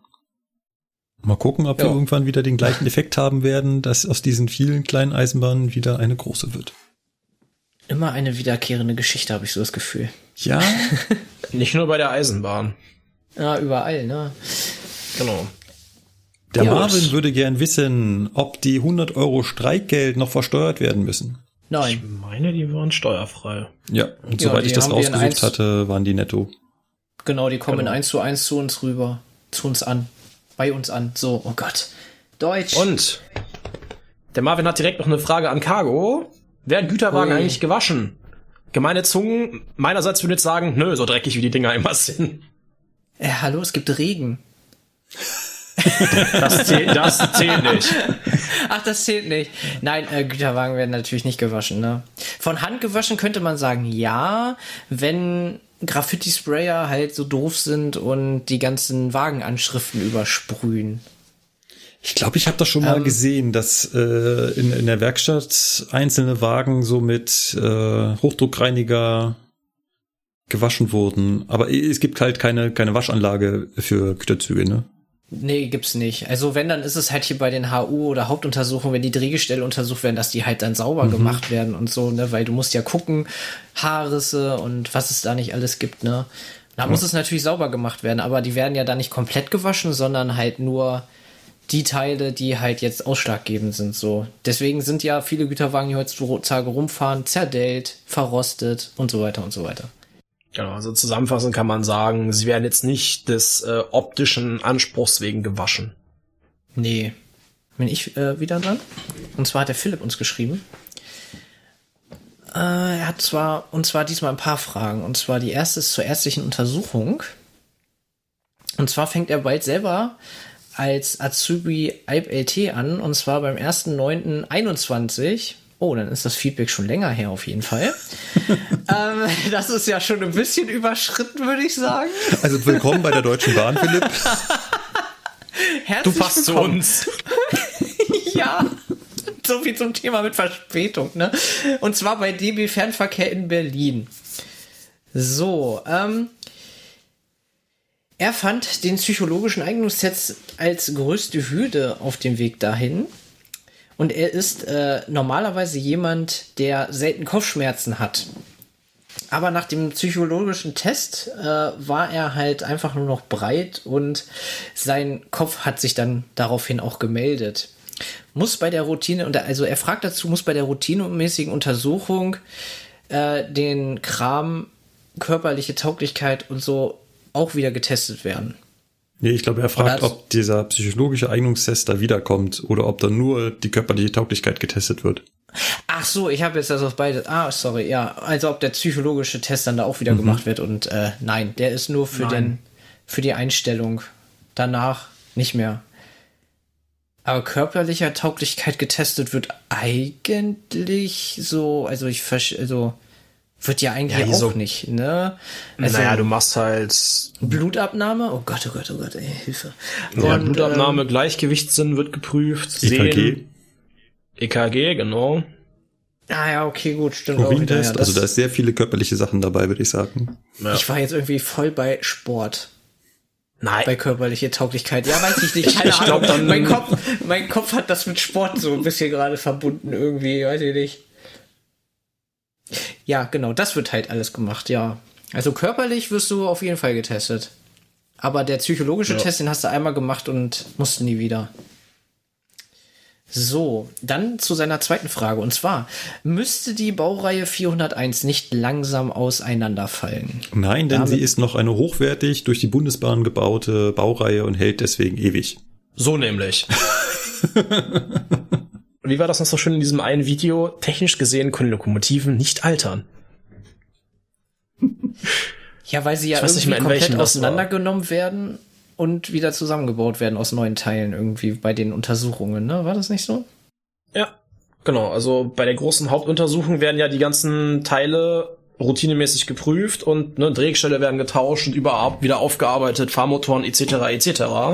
Ne, also technisch gesehen, ja, irgendwann wird sich bestimmt an manchen Teilen ein gewisser Verschleiß abzeichnen, aber so die ganzen wichtigen Hauptbauteile, nee, die tatsächlich nicht. Und so andere Bauteile kann man noch mal, wie es ja beim 401 aktuell passiert, vernünftig aufarbeiten und dann hält der noch mal. Ja, weil er ist halt ein bisschen verwundert, weil seine Ausbildungskoordinatorin halt meinte, er kriegt 412 und 401, ne? Und Was total geil ist, das muss man sich mal auf der Zunge zergehen lassen. Er kriegt das älteste und das neueste Fahrzeug. Und ich finde die, die Widersprüche, die allein in, da drin liegen, finde ich so immens und Ja. äh, so spannend. Was ich daran halt cool finde, was ich halt daran tatsächlich cool finde, ist halt so, wenn du 412 und 401 hast, dann siehst du gerade beim 412 auch einfach, wo manche Sachen herkommen. Ja, Weil Ja. so die ICEs, du erkennst eine gewisse Entwicklung. So, ne, wenn du bei 401 siehst, dann wirst du manche Sachen wirst du feststellen, ach guck mal, die sind beim 412 immer noch identisch. ja, ja. Genau. Auch warum man bei, beim, beim 412 so explizit auf Sachen achtet, wo man sagt, ja, meine Güte, kann doch gar nichts passieren. Ja, beim 412 hast du recht, eigentlich kann da nicht viel passieren. Aber wenn machst du die gleiche Sache beim 401, Hm, ja. Ganz dumm. ganz dumm. Und äh, deswegen ist es eigentlich ganz cool. Also zum Beispiel den Führerstand übernehmen, obwohl der auf der anderen Seite seinen Führerstand noch nicht deaktiviert hat. Da sagt der 412 überhaupt nichts gegen. Den, den juckt das überhaupt nicht. Es gibt noch nicht mal eine Störmeldung. Der sagt einfach, so blöd kann keiner sein. Ich ignoriere das einfach. Der 401 findet das uncool. Der 401 findet das äußerst uncool, ja. okay, das ist cool.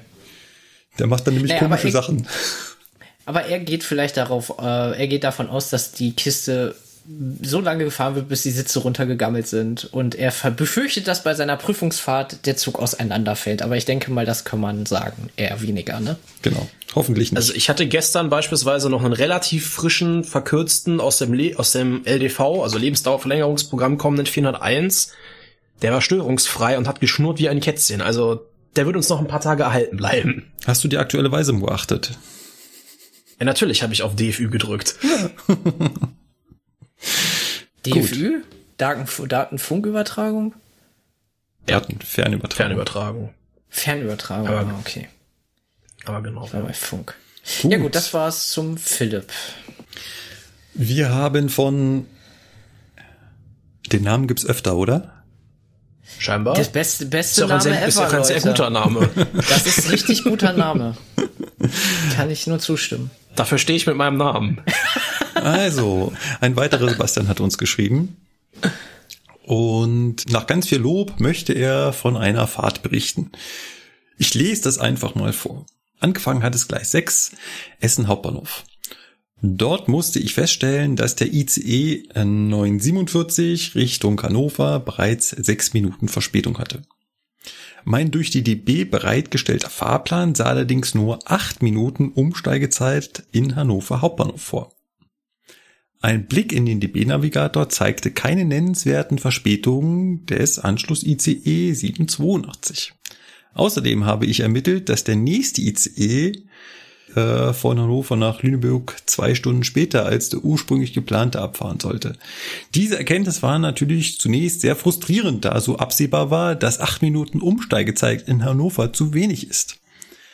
Mein Glück war es, dass am selben Bahnsteig auf Gleis 4 der ICE 645 stand. Also sprach ich einen Zugbegleiter an, erklärte meine Lage und bekam ein Spring rein als Antwort. Die Fahrt konnte beginnen. Die Sitzplatzreservierungen waren natürlich hinfällig, aber es waren ja genug freie Sitzplätze vorhanden. Meinen Anschluss in Hannover habe ich noch bekommen. Der ICE 782 fuhr mit kleiner Verspätung in Hannover ab.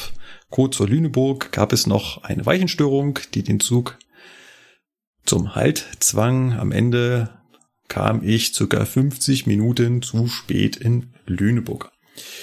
Ja, das klingt äh, zum ersten nach einem sehr kulanten Zugbegleiter und zum zweiten nach einem Fahrgast, der sich mit seiner Fahrroute auseinandersetzt. Acht Minuten Umsteigezeit in Hannover. Hannover ist groß, ne? Ja, schon. Ich kann mir vorstellen, dass das da etwas knapp ist. Äh, persönlich würde ich sowas nicht, nicht planen. Also schon mal vorweg, wenn es dich tröstet, Sebastian, äh, ich war Anfang März privat mit meiner Familie und meiner besseren Hälfte unterwegs und äh, ja, ich habe irgendwie 20 Minuten Vers äh, Verspätung, genau, äh, 20 Minuten Umsteigezeit eingeplant. Ist auch in die Hose gegangen. Ja. Also, es trifft nicht nur dich, sondern das trifft auch jede Menge andere Leute. Ja. Aber schön ist das trotzdem nicht. Ja, ähm, tatsächlich ist halt die Frage, was wäre, was wäre die Alternative? Was müsste, was müsste der Fahrplan oder diejenigen, die diese Reiseauskunft ausgeben, machen? Sie könnten natürlich sagen, nein, die acht Minuten Umsteigezeit sind zu wenig. Führt dazu, dass ich dann auf den nächsten ICE falle und dann über eine Stunde Umsteigezeit habe. Richtig. Und dann wäre es wieder unter Umständen unattraktiv. Das wäre unattraktiv. Deswegen ist vielleicht die Variante gar nicht so blöd zu sagen, du hast die acht Minuten Umsteigezeit, passt das aber nicht, dann musst du halt den eine Stunde später nehmen.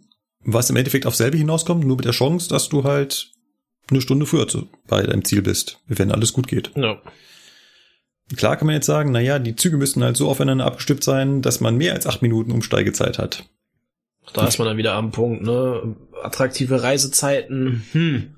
Ja, und vor allem muss das halt im Gesamtnetz so abgestimmt sein. Ich stelle mir das, ich meine, das wird ja ein Stück weit auf uns zukommen. Ne? Der Deutschlandtakt will ja genau das, dass alle Züge aufeinander abgestimmt sind. Und dann muss man schauen, ja, mit welcher Umsteigezeit denn? Und planen wir in der Umsteigezeit auch eine Wartezeit ein? Also planen Ja. wir da drin ein, dass der vorherige Zug fünf Minuten Verspätung haben kann?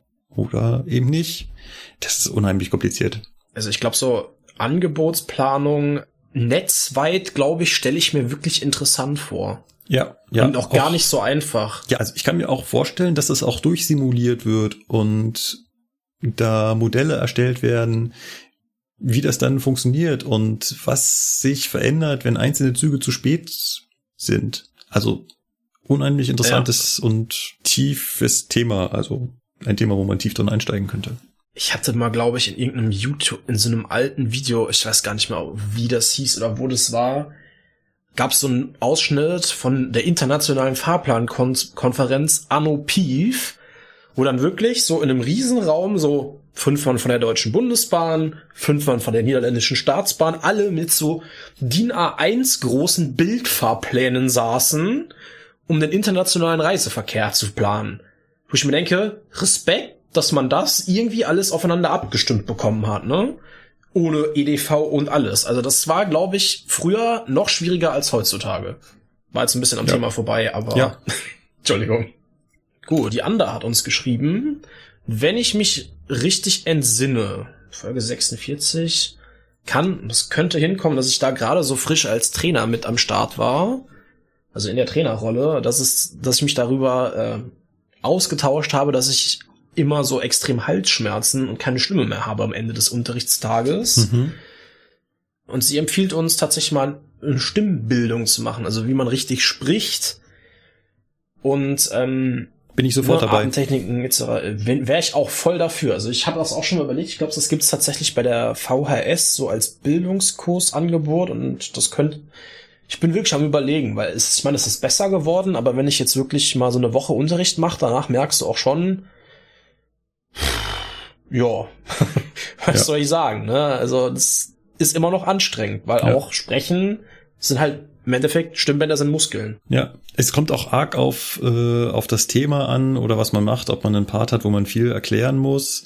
Wo es mir ganz extrem auffällt, ist, äh, jetzt wirst du lachen, bei der 401, also ICE 1 Fahrausbildung. Ja, ja, die Klimaanlage macht so eine extrem trockene Luft auch, ne? Ja, und dann ist das ganze Gerät natürlich ordentlich laut. Das heißt, du musst ja die ganze Zeit gegen das Fahrzeug anschreien, wenn du mit den Menschen da reden willst. Und wenn du das Stimmt, halt ja. acht, neun Stunden lang machst, da, Mhm. da merkt die Stimme so richtig, was du getan hast. Also da komme ich heiser runter von dem Fahrzeug. Ja, ja, das stimmt. Das geht mir auch so. Ja, da bin ich ganz zufrieden, wenn es da mal eine 412 Fahrausbildung ist und man einfach in einer ruhigen Stimmlage Ja. reden kann. Genau.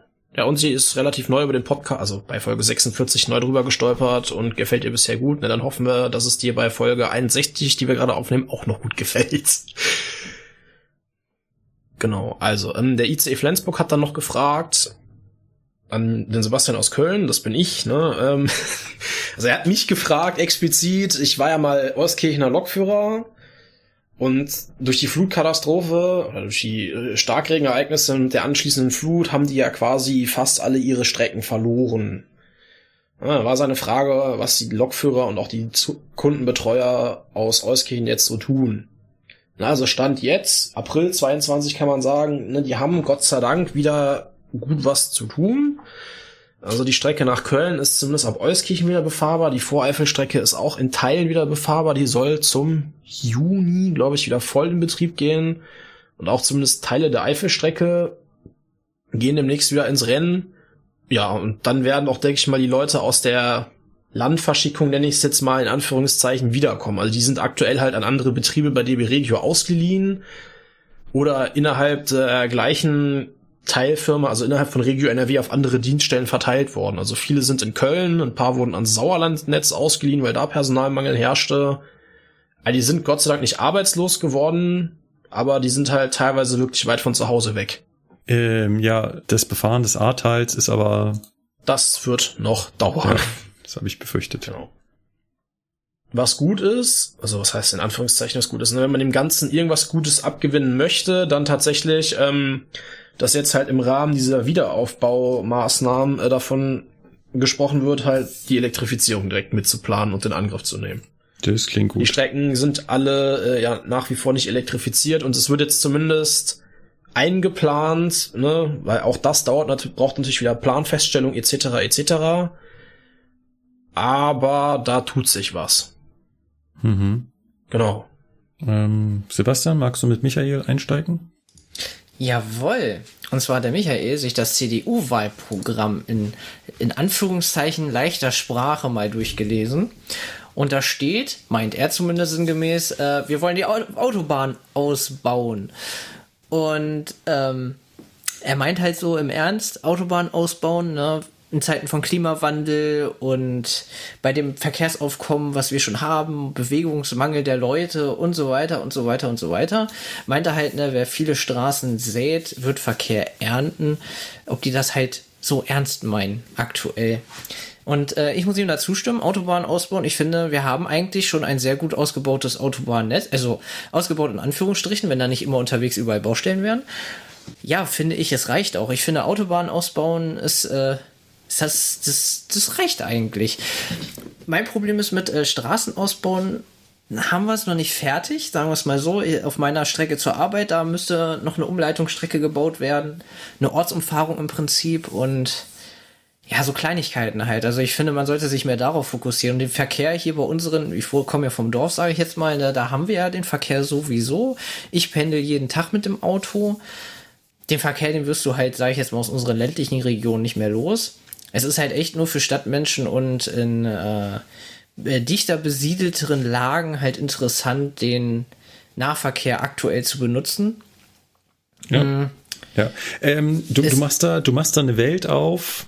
Du sagst ja, du, du wohnst, wohnst auf dem Dorf und du musst mit dem Auto pendeln. Du machst da eine Welt auf, die ist mir persönlich echt fremd und ähm, ach das kennst du gar nicht ich, ja ich bin schon immer ich habe schon immer in der Stadt gelebt ich, ich kann Dorfleben, ich kenne das nur aus Urlaubszeiten. Und es gibt immer Kennst wieder das aus Erzählungen.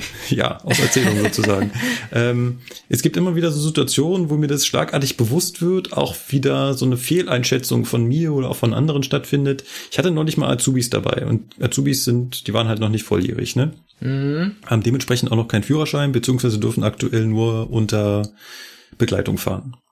Und jetzt war er Fußballfan und dann frage ich halt irgendwann mal so, ja, fährst du bestimmt auch der Mannschaft hinterher und bist mal bei den Spielen und er so, wie? Ich komme noch nicht mal von meinem Haus zum Bahnhof. okay.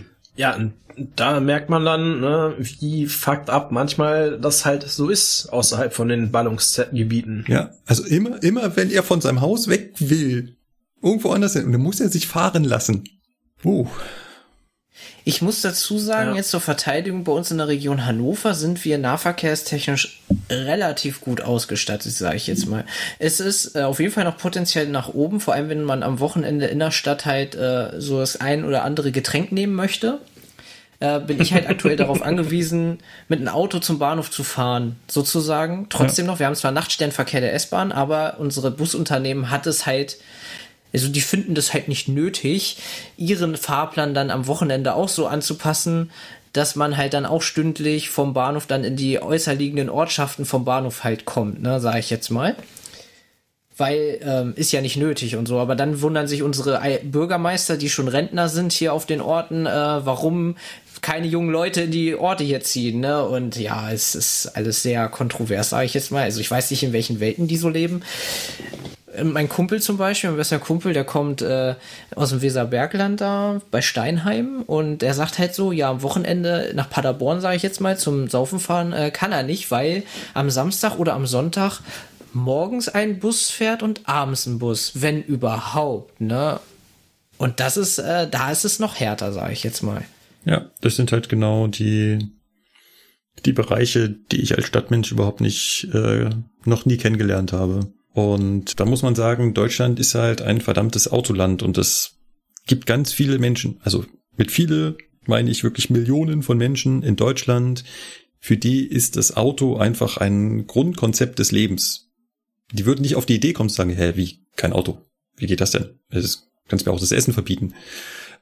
Und sich dann als Partei hinzustellen und Autos als wichtig zu kennzeichnen, kann ich dann irgendwie schon ein Stück weit nachvollziehen wenn das gegen meine eigene Realität geht. Ähm, ja. Ja, aber hier ging es ja hauptsächlich um Autobahnausbau und da ja, finde ey, das ich, ist ja im Endeffekt nur beispielhaft, ne? Also okay.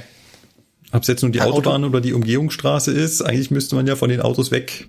Aber das ist gar nicht so einfach. Nein. Kommen wir von den Autos zu den Zügen wieder zurück. Mark hat äh, mich gefragt, wie ist denn das bezüglich den Büromenschen, die den normalen TFs die besonderen Fahrten wegnehmen? Ich als Ausbilder darf doch mit meinem äh, Schein, den ich in der Tasche habe, jeden Zug ablösen. Ist das nicht das Ass im Ärmel? Kann ich mich nicht jetzt einfach mit meinen Azubis vor irgendeine Sonderfahrt stellen und sagen, du Kollege, der Zug gehört jetzt mir. äh, ja, geht. Darf ich? Weiß nicht, wie oft ich das im Endeffekt machen würde, aber oder wo das da enden würde, ob der sich weigert und sich am Zug festhält. Äh, aber rein theoretisch von der Bürokratie her würde es tatsächlich gehen, ja. Genau, also wir dürften. Ob wir das machen, sei jetzt mal dahingestellt, aber wir dürfen. Ja, ich glaube, das gibt dann ganz schnell Stress mit meinem Chef. Ja, ich denke auch, dass das tendenziell nicht unbedingt so auf arg viel Gegenliebe oder äh, Akzeptanz stoßen würde, aber wir dürften das. Egal. Das ist eine ganz andere Baustelle, die will ich jetzt gar nicht aufmachen. Du willst hingegen den Tobias aufmachen. Beziehungsweise sein Feedback. Gut übergeleitet, ja. Ich lese gerade. Oh, nachschieben, da habe ich ja so viel Ahnung von. Haha. Tust du doch immer mit deinem Dosto. Äh, du Scherzkeks. Sorry. Aber du hast dich gerade freiwillig gemeldet, gleich die Frage, die er stellt, zu beantworten, weil du der Einzige bist, der das regelmäßig tut. Und zwar fragt er, ob es in Deutschland Streckenabschnitte gibt, auf denen das Nachschieben nicht oder nur unter bestimmten Bedingungen erlaubt ist. In Österreich gibt es sehr viele solcher Einschränkungen. Zum Beispiel ist auf der Semmeringbahn nur dass das Nachschieben nur dann erlaubt, wenn der Zug ausschließlich aus Drehgestellwagen gebildet ist und alle Wagen beladen sind. Ähm, der Grund dafür sind die sehr engen Gleisbögen. Dafür fahren dort halt häufig Lok äh, Züge mit drei Lokomotiven an der Spitze. Ja, und ob wir, wir haben uns wohl in Folge 53 gefragt, ist ja gar nicht so lange her, ob in Österreich die Schiebelok ferngesteuert werden kann. Nein, natürlich nicht. Man hat das wohl mal mit Funk probiert aber nur durch die Tunnels gibt's dann natürlich da Probleme beim Empfang. Ja, also Sebastian, nachschieben, das ist dein Spezialgebiet, hau mal einen raus. Also bei uns in Deutschland sind mir jetzt so keine Strecken geläufig, wo das verboten ist. Aber ich komme, fahre ja auch nicht so in das gebirge, bergige Gebiet. Ja. Also um das Thema mal eben zu klären, gibt es Streckenabschnitte, wo wir nicht nachschieben dürfen? Ja, gibt es. Ich habe gerade mal ein Streckenbuch geschaut, unter anderem auf der Strecke zwischen Garmisch und Mittenwald ist das Nachschieben verboten. Also, da stehen okay. keine Gründe, ne? Nein. Also, wenn jemand sich auskennt, warum das da nicht erlaubt ist, schreibt es uns gerne ins Feedback. Wir äh, äh, lesen das in sechs Monaten vor. Dann bin ich jetzt Gut, wieder dran, würde ich ähm, sagen. Achso. Ja, zum Thema Nachschieben, ich klaue dir das gerade schnell. zum Thema Nachschieben, Hä? wir hatten ja in der gleichen Folge äh, den Nico da und jetzt gab's hier so ein bisschen Beef von seiner Frau, weil er wohl in der äh, Folge gesagt hat, äh, er wäre Besitzer von zwei Kindern, aber sie nicht erwähnt hat. Also ich hoffe mal, dass es da im Hause ne, keinen Stress gab. Falls doch, äh, wir waren es nicht schuld. Ja, So, Nico, Nico hat ja runtergeschrieben, er hat ja freiwillig bei Wasser und Brot eine Nacht im Keller verbracht. Ja gut, dann ist das ja schon geklärt. Aber das Miese ist halt im Lokführeralltag kannst du ja deine zwei Kinder haben und die Frau ist halt weggelaufen durch den Schickdienst. Dann hätte man davon auch denken können, dass Nico halt äh, geschiedener ist, weil seine Frau das mit dem Schichtdienst nicht mehr durchgehalten hat. Ja. Ne? Gut, Sebastian, dann darfst du jetzt Otto vorlesen. Den Otto. Und zwar schreibt der Otto, dass auf Drehscheibe Online eine Nachschiebeaktion zwischen Herzogenrath und Kohlscheid nördlich von Aachen bildhaft dokumentiert ist. Dort sieht man auch zwei Vertreter der seltenen TS-Signale. Und bei TS-Signale bin ich gerade schon wieder in so einem Moment. Was war das? Das waren die Nachschiebesignale, oder? Richtig. Wir sind auch bei der Deutschen Reichsbahn, ne? Ach nee, bei, S bei Deutschen Reichsbahn sind es SP-Signale. Kohlscheid ist in, äh, aber sowas von in Westdeutschland, dass es schon fast wieder Holland ist. Ja, Oder genau. Belgien. In, äh, ja, bei der Deutschen Reichsbahn heißen sie SP und TS steht für Teilfahrten und Schiebelokomotiven. Oh, das wusste ich auch noch nicht. Ich wollte gerade sagen, das wusste ich auch noch nicht. Und die heutige Bezeichnung ist Signale für Schiebelokomotiven und Sperrfahrten. So, dann haben wir das auch erstmal abgefrühstückt. Genau. Und äh, dazu hat er halt einen Link äh, reingestellt, wo man sich das angucken kann. Unter Folge 53, falls ihr es sucht. Genau, ich wusste nämlich zum Beispiel tatsächlich noch nicht, dass da wirklich noch nachgeschoben wird da hoch, aber interessant. Kommen wir zum Lasse. Lasse hat auch noch eine Frage zum Nachschieben. Ihr hört, wir sind gerade bei der Nachschieben-Folge. Wie ist das denn beim gekuppelten Nachschieben? Und wenn jetzt die hintere Lok eine Zwangsbremsung erhält? Natürlich würde der Zuglokführer wegen des Zugs von hinten einen Ruck spüren und sofort bremsen. Aber reicht das, um eine Zugtrennung zu verhindern? Gut, ähm, ich glaube, das kann sogar ich beantworten, weil gekuppelt heißt natürlich auch, dass nicht nur die Schraubenkupplung verbunden sind, sondern auch die Schläuche. Und eine Zwangsbremsung, die die hintere Lok mitbekommt, würde dazu führen, dass natürlich die Bremsleitung, also die Hauptleitung leer ist. Und das kriegt natürlich auch die vordere Lok mit und schaltet dementsprechend schlagartig die Leistung ab. Stimmt das? Das ist so korrekt, ja. Und währenddessen hast du am Funkgerät hinten dann Lokführer, der flucht. Nein, nicht durchreißen, alles gut, ich bin eingepennt. Füll wieder auf, füll wieder auf. Oder so ähnlich. Ja. Wenn der Lokführer über Funk mitteilt, dass ein Halt erwarten kommt, wie bremst ihr dann? Ja, beim, beim, beim gekuppelten muss er hinten ja nicht mitbremsen. Das Einzige, was er machen muss, ist halt die Leistung abschalten. Jo, Genau. richtig. Und Den Rest beim- macht er vorne. Genau. Und beim ungekuppelten, da muss er natürlich sehr viel Feingefühl an den Tag legen, damit er da hinten an der, an der Lok dran bleibt, wenn äh, tatsächlich da auf äh, Halt zugefahren wird. Ich muss da ganz ehrlich sagen, ich würde da glaube ich gar nicht bremsen. Ich kann halt, weil, weil dann, weil dann drückt sich ja meine Lok automatisch immer gegen seinen Zug sozusagen. Ja. Er muss dann halt 84 Tonnen mehr mit seinem Zug bremsen, sage ich jetzt mal, aber das fällt nicht großartig Ja. ins Gewicht, ich sage ich jetzt nicht, einfach mal. Nee. Nur halt, wenn es dann, äh, wenn wir dann stehen, dann würde ich dann natürlich die direkte Bremse oder sowas dann anlegen, damit ich da nicht wegrolle. ja. Übrigens, er möchte noch ein Lob loswerden an Sebastian 2, der eine super Folge abgeliefert hat. Äh, ja, Dankeschön. ja, was soll ich dazu sagen? Okay.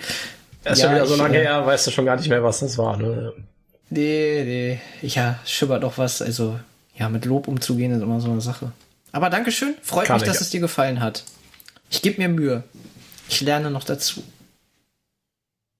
Man lernt vor allem nie aus. Ja, das stimmt. Dann ist der Thomas dran. Und zwar schreibt er, dass wir uns ja die Frage gestellt haben, warum eine Skilok effizienter ist als eine zusätzliche Zuglok. Und zwar, wenn es im Herbst nass und schmierig ist, putzt der Zug davor der Schiebelokomotive das Gleis sauber und dadurch hat die mehr Grip und kann dadurch den Zug besser anschieben. Und dazu schreibt er noch, dass beim Albaufstieg in äh, Ulm Richtung Stuttgart schon manchmal ein ICE 1 liegen geblieben, bei dem ein Triebkopf ohne Leistung war. Wäre mal interessant, ob das immer nur der führende Triebkopf war. Hm, das ist eine gute Frage. Ähm, ja. Tatsächlich fahren wir den ICE 1 dort nicht mehr, wenn wir nur noch einen Triebkopf zur Verfügung haben. Dann fahren wir die Umleitung, damit uns das auf keinen Fall passiert. Spannend wäre halt, wenn er dann während der Fahrt plötzlich ausfällt. Aber wenn der Zug erstmal am Fahren ist, dann kommt der da auch noch mit einem TK hoch. Denke ich auch, ja. Schlimm wäre es nur, wenn aus Gründen du dann Zwangsbremsung bekommst, dann auf der Steige stehst und jetzt mit einem TK anfahren sollst und dann womöglich noch die Schienenverhältnisse nicht so optimal sind. Ähm, das wäre so ein bisschen der Super-GAU. In dem Zug möchte ich nicht Lokführer sein, ja. Das wäre so ziemlich okay. der Super-GAU. Das könnte eine Variante sein, warum eine Schiebelok effizienter ist als eine Zuglok. Ich habe das ja in dieser Folge in den Raum geworfen, dass ich glaube, dass das so ist und dass ich das womöglich schon mal irgendwo gehört habe, aber nicht erklären konnte, warum das ist. Warum ist Schieben besser als Ziehen? Und daraufhin hat auch der Jan uns eine E-Mail geschrieben. Der Jan hat äh, mal was in die Richtung studiert, ist aber zu lange her, als dass er uns jetzt noch Formeln nennen könne. Aber er glaubt, dass es, also er möchte mir zustimmen, dass es tatsächlich vorteilhaft ist. Meistens ist es besser zu schieben als zu ziehen. Und das kommt daher, oder versucht es zumindest zu erklären. Wartet mal, ich versuche das mal hier, hier rauszuziehen. Also, zum ersten Mal ist es wichtig festzuhalten, dass natürlich die Kraft, die benötigt wird, um einen Zug einen Berg hinauf zu befördern, immer gleich ist. Also unabhängig davon, ob die Lok vorne oder hinten ist. Das ist klar, ne? Also die nötige Energie, die ich aufwenden muss, um einen Zug von unten nach oben zu bewegen, ist gleich, egal ob der, die Lok vorne dran ist oder hinten. Aber es gilt zu bedenken, dass der Schwerpunkt der Lok höher ist als die Kupplung. Wenn ich nun am Berg anfahre, entsteht bei der ziehenden Lok dadurch ein Drehmoment, welcher das Gewicht auf die hintere Achse der Lok verlagert. Bei der schiebenden Lok ist es genau andersherum. Das Moment verlagert das Gewicht auf die vordere Achse. In einer statischen Betrachtung wird dieser Effekt auch auftreten. Die Wagen ziehen an der Lok, was zu einem höheren Gewicht auf der hinteren Achse führt aber wahrscheinlich kaum ins Gewicht fallen, da die Steigung bei der Bahn einfach zu gering ausfallen. Jedoch in einer dynamischen Betrachtung hat es den Vorteil, dass die Beschleunigung immer ein Drehmoment nach hinten auslösen wird.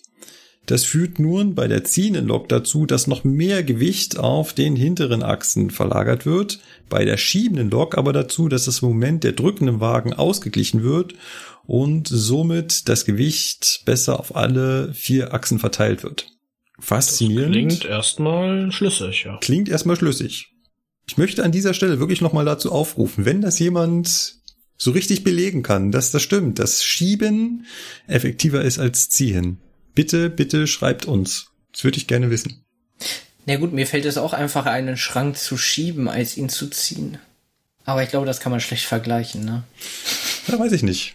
Vielleicht hat's, hat's Ähnlichkeiten. Ja. Ja, und zwar hat der Daniel zum Thema Fernsteuern der Schiebelok noch etwas geschrieben. Und zwar meint er, dass das technisch problemlos möglich sein würde. Also bei uns. Woanders wird das ja praktiziert. Ähm, und zwar, man müsste halt bei Schadwagen, wie mit der Luftleitung, das man ja auch macht, äh, einfach eine Steuerleitung komplett am Zug vorbei bis nach hinten legen. Und er meint halt, es gibt halt keinen Grund dazu, weil der Aufwand dafür viel zu hoch wäre. Und die Frage ist halt auch, ob solche Kabel eine maximale Längenbegrenzung hätten, so wie die UIC-Kabel, ob es da eine Längenbegrenzung gibt bei Personenzügen. Wisst ihr das? Äh, ja, es gibt auf jeden Fall eine Längenbegrenzung. Also die, diese Informations- und Steuerleitungen haben mit Signaldämpfung zu kämpfen. Und wenn die zu lang werden, dann kommt da kein sauberes Signal mehr an. Das ist, äh, das sind Schmerzen, die du nicht haben möchtest, wenn das passiert. Ja, also hat sich das Thema bei Güterzügen mit so einer Steuerleitung komplett nach hinten Ja, sind wir wieder bei dem so Thema erledigt. digitale Kupplung. Wenn du einen 700 Meter langen Güterzug hast, muss halt das digitale Signal 700 Meter lang nach hinten gelei- geleitet werden. Wobei, wenn du es auf Netzwerktechnik machst, sage ich jetzt mal, kein Problem darstellen sollte. Ne? Hm, da kannst du ja mal einen Netzwerktechniker fragen, der ein 700 Meter langes Netzwerkkabel verlegen will. Naja, du hast doch jeden einzelnen Güterwagen und der kann das Signal ja wieder aufbereiten. Ja, muss er dann, genau. Da muss jeder Ja, einzelne das Güterwagen ja- das Signal aufbereiten. Aber das ist ja in meiner Welt eigentlich jetzt nicht das größte Problem.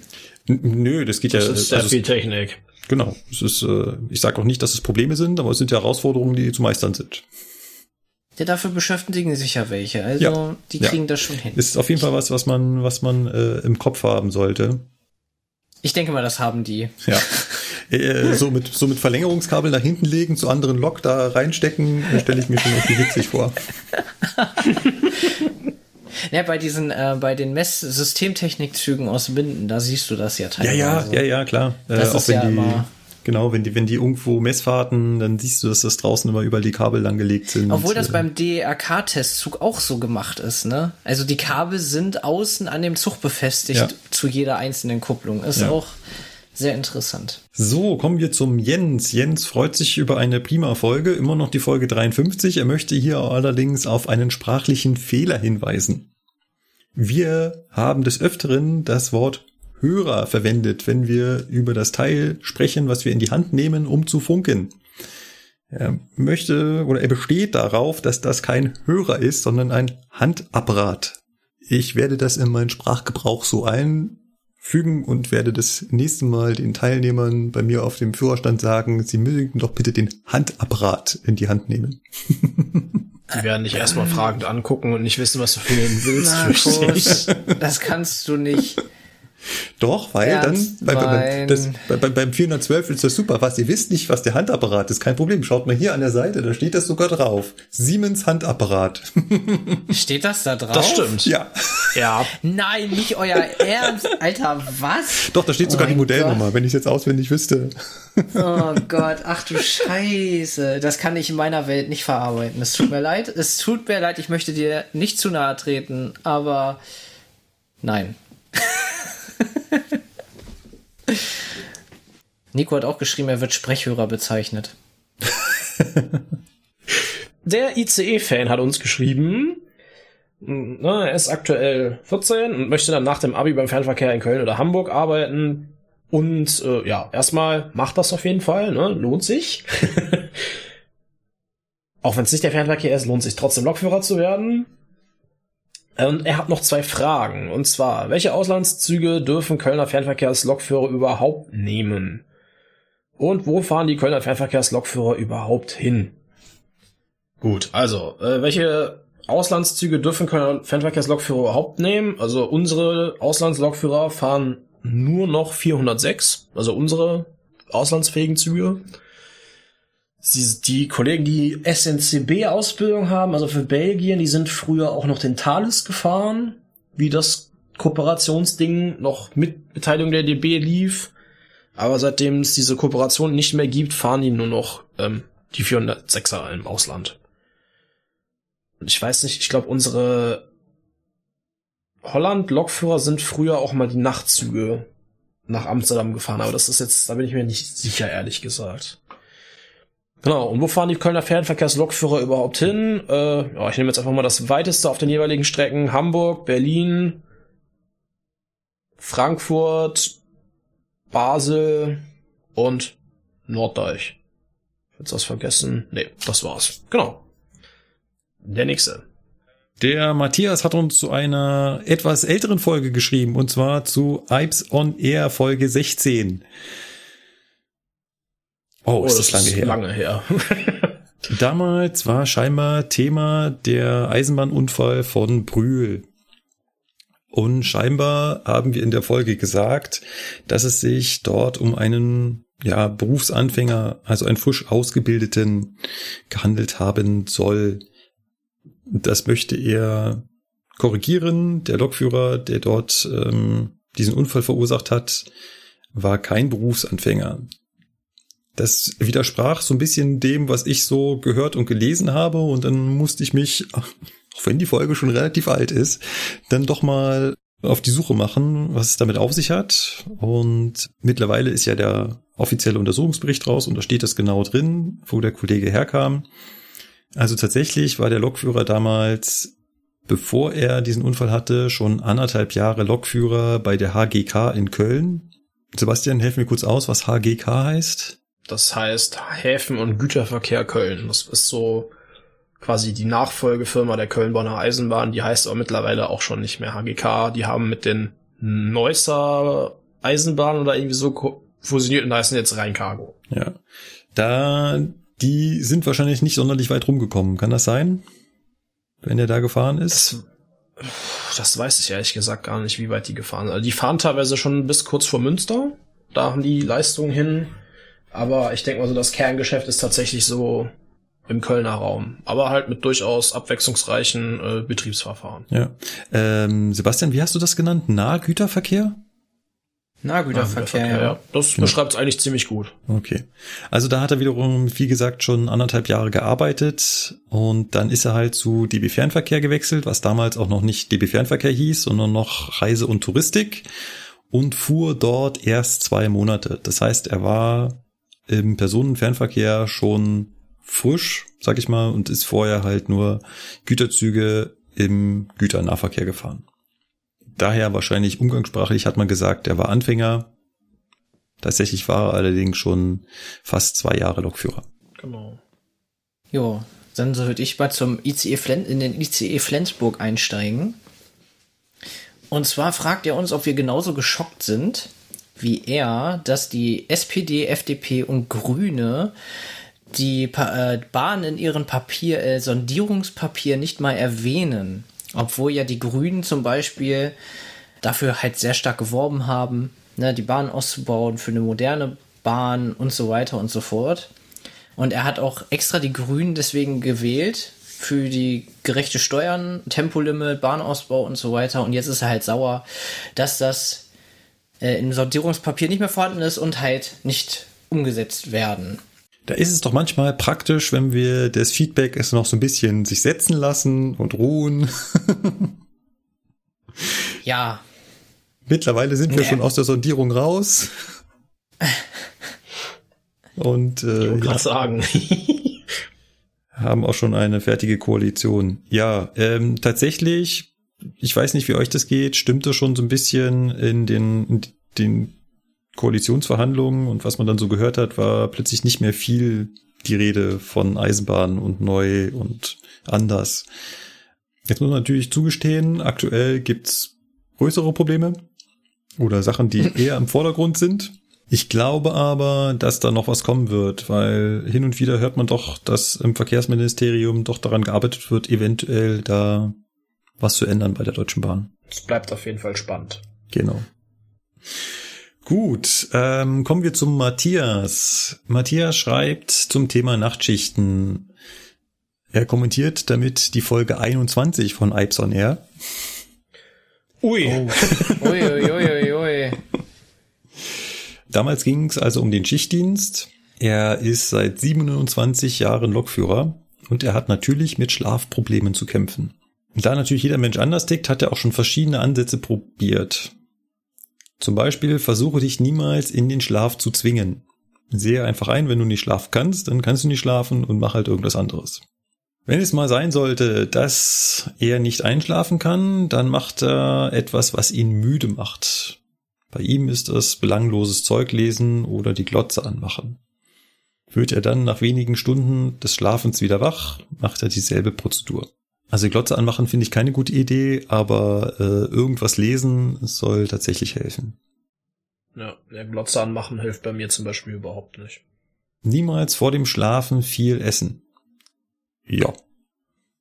Ja, da gehe ich mit. Sch schwierig, wenn der Tag nur aus Arbeiten, Schla Essen und Schlafen besteht. Ja, auch das ist richtig. Ist die vorhergehende Nachtschicht die letzte Nachtschicht gewesen, bleibe ich, wenn möglich, bis zum Abend auf und versuche den Biorhythmus wieder auf Normalzeit zu bringen. Das klappt allerdings nur bedingt, aber das Familienleben funktioniert dann besser. Respekt habe ich damals nicht geschafft, als ich Nachtschichten hatte. Ja, ich kann das auch nicht. Also ich habe nach Nachtschichten tatsächlich auch hm, immer relativ lang geschlafen. Äh, meine Freundin macht das so, die legt sich halt hin, aber schläft dann irgendwie nur so vier, fünf Stunden und steht dann wieder auf, um abends wieder normal schlafen zu gehen. Also ich glaube, äh, was das Thema Nachtschichten angeht, da muss einfach wirklich jeder das finden, was für ihn am besten funktioniert. Ja. Sebastian, wie Da funktioniert gibt's das bei keine dir? Patentlösung. Gehst du damit um? Wenn ich das Er hat wüsste. einfach keinen Biorhythmus. Ja, den habe ich jetzt die letzten Tage eh zerstört, ey. Weiß ich Okay. nicht. Es ist, es ist schwierig. Also ja, jeder geht damit anders um und Schaffst du es, aber so wie ich dich verstanden habe, schaffst du es schon auch mal durchzuhalten, nach einer Nachtschicht nicht schlafen zu gehen, weil du zum Beispiel erzählt hast, dass du dann noch zum Stammtisch oder sowas gehst. ja, es kommt immer auf die Form an. Ne? Also es gibt halt so Nachtschichten, da bist du halt tot, dann legst du dich hin. Gestern zum Beispiel bin ich aus Nachtschicht gekommen und dann bin ich abends noch zum LGB-Freunde-Stammtisch gefahren zum Essen. Da habe ich zum Beispiel knappe fünf Stunden vorher geschlafen. Aber ich hatte den Tag davor auch zweimal Dienstbeginn am selben Tag. Ne? Auch schick. Also zwei Schichten Ja. an einem Tag. Der Matthias Und davor hatte ich Frühschichten. äh, ich will es Ja, eigentlich gar nicht hören. Du willst es nicht hören? Ich kann es für alle jetzt mal erzählen, wie es war. Das ist, äh, das macht mich schon beim Hören fertig. Ähm, Matthias schreibt Ich- auch noch, es macht wenig Sinn, vor der ersten Nachtschicht vorzuschlafen. Ja, Also bei mir funktioniert das, muss ich einfach mal so jetzt sagen. Mhm. Ja, jeder Mensch ist anders. Jeder Mensch versucht anders damit umzugehen und wenn man halt wie so ein wandelnder Zombie durch die Gegend läuft. Ne? ja. Tatsächlich habe ich das auch gemacht, dass ich vor einer Nachtschicht damals mich wenigstens versucht habe, noch eine Stunde hinzulegen. Und wenn es dann auch nur ein Ja. Powernap wurde. Ja, also Vorschlafen funktioniert bei mir gar nicht. Also ich schlafe den Tag halt ähm, dann relativ lange, sage ich jetzt mal ohne Wecker und so, ne? Bei der ersten Nachtschicht. Also ich versuche dann schon auszuschlafen, wie du auch, aber irgendwie dann wirklich mit Gewalt quasi das Schlafpensum vorzuziehen, das klappt nicht. Das war's zum Matthias. Kommen wir zum nächsten. Der Mo hat uns per E-Mail geschrieben auf die Folge 53 zum Nachschieben. Erstmal ähm, sagt er als Schweizer, dass das tatsächlich bei ihnen wohl nicht mehr ganz so extrem ins Gewicht, Gewicht fällt, da in der Schweiz aktuell jede Menge Basistunnel nicht aus dem Boden, sondern durch den Boden schießen, um das jetzt mal so salopp gesagt auszudrücken meinerseits. Äh, er würde aber unserer Folge sechs von sechs angetriebenen Achsen geben. Das ist äh, sehr schön. Das ist eine coole Ähm, Bewertungsmethode. Finde ich eigentlich auch, ja. Bei den Eisenbahnen gibt's keine Sterne, sondern angetriebene Angetriebene Achsen. Ah, wie geil ist das denn, lol? Das ist cool. Das muss ich mir merken. Ja, Das merke ich mir. Ey. genau. In der Folge haben wir erwähnt, dass die Zughakenlast heute kein so großes Problem mehr sei. Dem würde er nicht so zustimmen, aber er meint zu wissen, dass wir in Deutschland beim Thema Zughakenlast eher locker drauf sind. Äh, ist dem so? Keine Ahnung. Ja, das klang eigentlich zumindest nicht, auch schon in der. Nachschiebenfolge so, dass äh, ich glaube, Nico hat sich da auch so ausgedrückt, dass das äh, nicht mehr ganz so im Vordergrund steht. Wir Ach haben so, auch nicht okay. so viele Berge hier in Deutschland, sage ich jetzt mal, ne? Ja. Dafür scheißen die Schweizer bei der bei den Reisezugwagen aufs äh, Prüfen der Durchgängigkeit der Hauptluftbehälterleitung. Gut, wenn du das sagst, muss ich dir das jetzt so glauben, weil ich ehrlich gesagt keine Ahnung habe, wie die Schweizer eine Bremsprobe machen. Ja, oder macht halt jedes Land so sein Ding tatsächlich. Aber wird bei uns in Deutschland auf die HBL nicht nur Wert drauf gelegt, wenn es Magnetschienenbremsen im Zug hat? Weil ich kann mich erinnern, bei voller Bremsprobe haben wir nur bei Plus MG die HBL auf Durchgängigkeit geprüft. Das ist so richtig. Ja. Richtig, also wenn du nur an N-Wagen eine Bremsprobe machst, dann Hast Musst du auch, nicht dann scheißen wir auch auf die HBL sozusagen, ne? Genau, oder wenn du halt nur in R fährst. dann Ja. ist das vom Prinzip auch wurscht. Genau. Ne? Also was er halt sicher weiß, ist, dass in der Schweiz auf den ganzen Steilstrecken ähm, natürlich die Zughakenlast das begrenzende äh, Faktum ist. Ja klar, ne? Ich meine, ähm, wenn du da den Lötschberg hochfährst oder so, wo es halt wirklich noch steil hochgeht, dann äh, kommst du mal schnell an die, an die Zughaken-Grenzlast. Ich hm, weiß ich nicht, da bin ich auf Zwiespalt, muss ich ganz ehrlich sagen.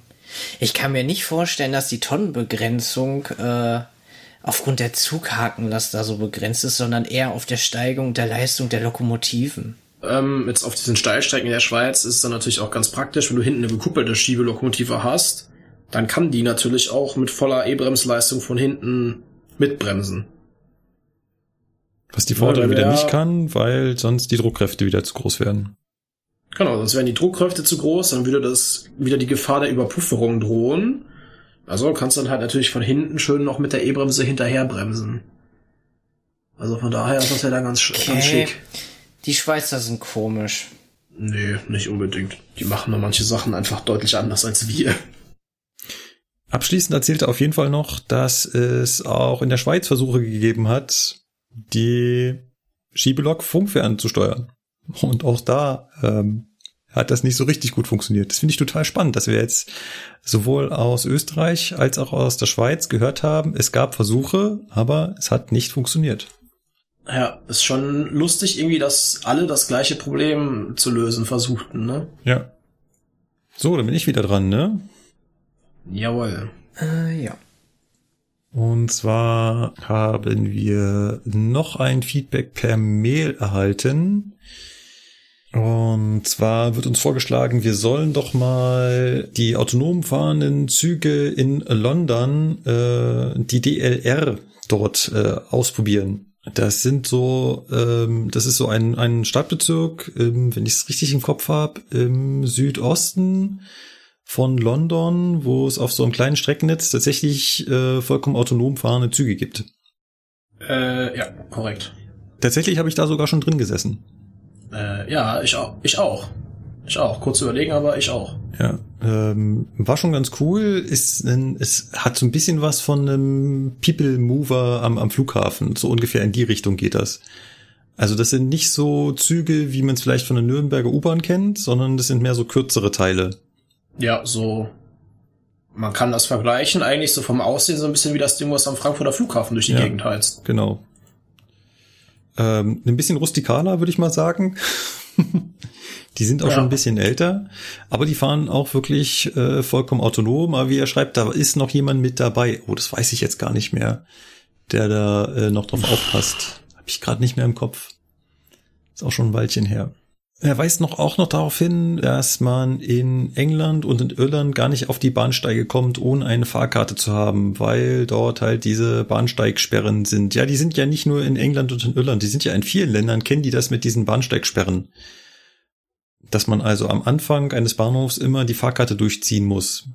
Äh, ich habe das jetzt zu den aktuellen Bildern, gab's das auch in Russland. Ich kenne das aus, wo war das? Shanghai oder wo das war? Äh, New York ist es Ja, genauso. Genau, Amerika kennt das auch. Ähm, ihr werdet lachen, das gab sogar mal bei der S-Bahn München. Echt? Echt? Da haben sie auch damit angefangen, ja. Da sind sogar noch an einigen Bahnhöfen die Überreste davon zu sehen.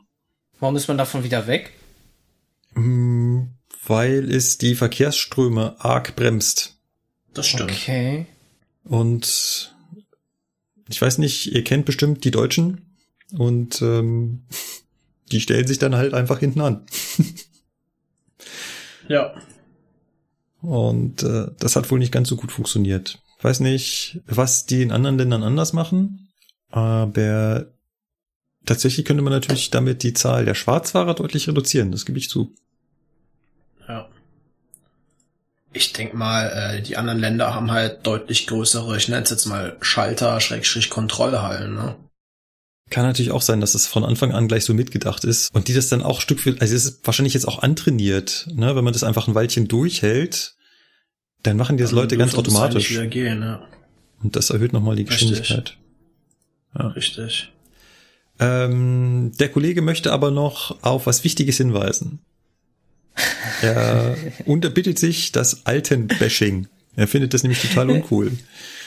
Ich weiß gar nicht mehr, was ich da gemacht habe, wenn ich ehrlich bin. Ich habe das nur so gelesen und dachte mir so, okay, Ja, ähm, was habe ich da schon wieder von mir gegeben? Ja, ich, Kann ich, sein, dass du über alte Meckerköpfe geschimpft hast? ja. Ich sag Ich mal weiß so, es doch nicht. ich sag mal so, Keine den. Hut setze ich mir auch mit auf. Dass ich, ich verfalle auch öfter da drin, ähm, den älteren Kollegen eher nachzusagen, dass sie da nicht mehr mit der Zeit gehen und dann eher in so eine Trotzhaltung kommen. Und ähm, der Feedbackgeber weist hier darauf hin, dass er noch sehr gut mit Handy, Tablet und Zoom und alles zurechtkommt und viele seiner Kollegen auch. Ach, das war zu seinem Online-Unterricht, glaube ich. Kann das sein, Sebastian? Du hattest irgendwann Online-Unterricht und dass wir da uns darüber Und das fand ich toll haben. und so, glaube ich, ja. Genau, und dass wir dann gesagt haben, dass die Alten damit nicht so ganz klar gekommen sind oder so. Ja, aber warum schiebt er es dann nur auf mich? das finde ich dann unfair. Hast du vielleicht da wieder richtig auf die Kacke gehauen? Nein, nein, ich reiße mich seit einer Aktion in diesem Podcast hier mal richtig zusammen. Ich versuche es zumindest. Ja. Ab und zu gelingt mir das nicht, aber ich versuche es nicht mehr auf so extreme Art und Weise.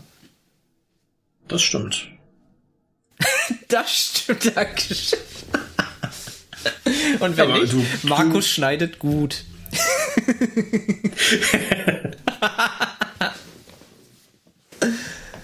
Kommen wir zum Roland oder wie er schreibt, der andere Roland. Es scheint mehrere Roland zu geben in unserem Feedback-Bereich.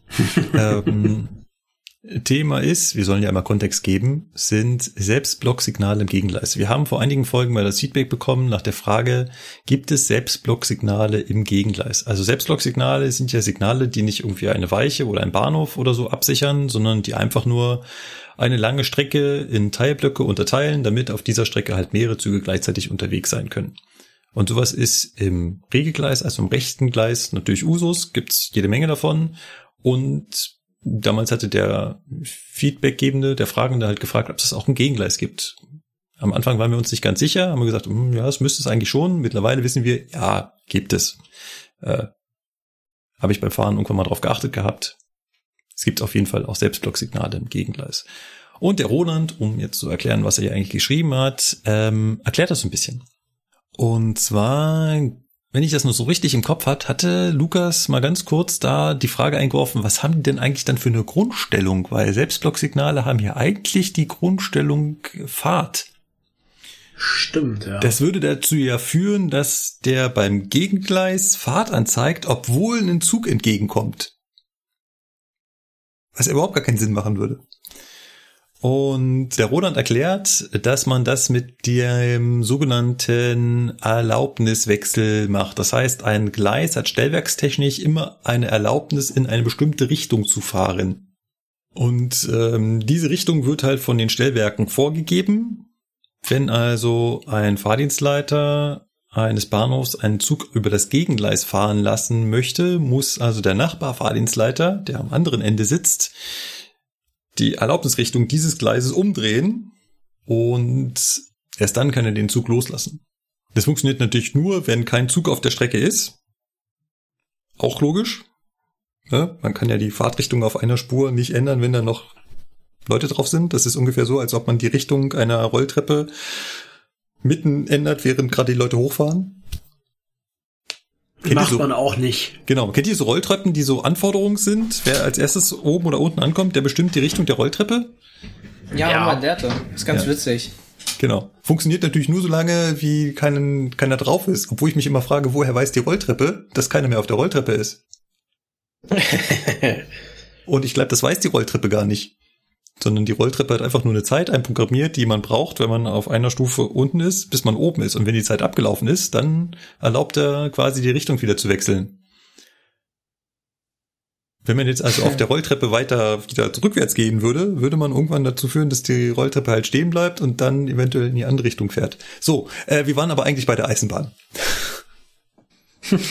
Ja, stimmt. So, und der Roland sagt, die Grundstellung von Selbstblocksignalen wird in Deutschland über diese Erlaubnis gesteuert.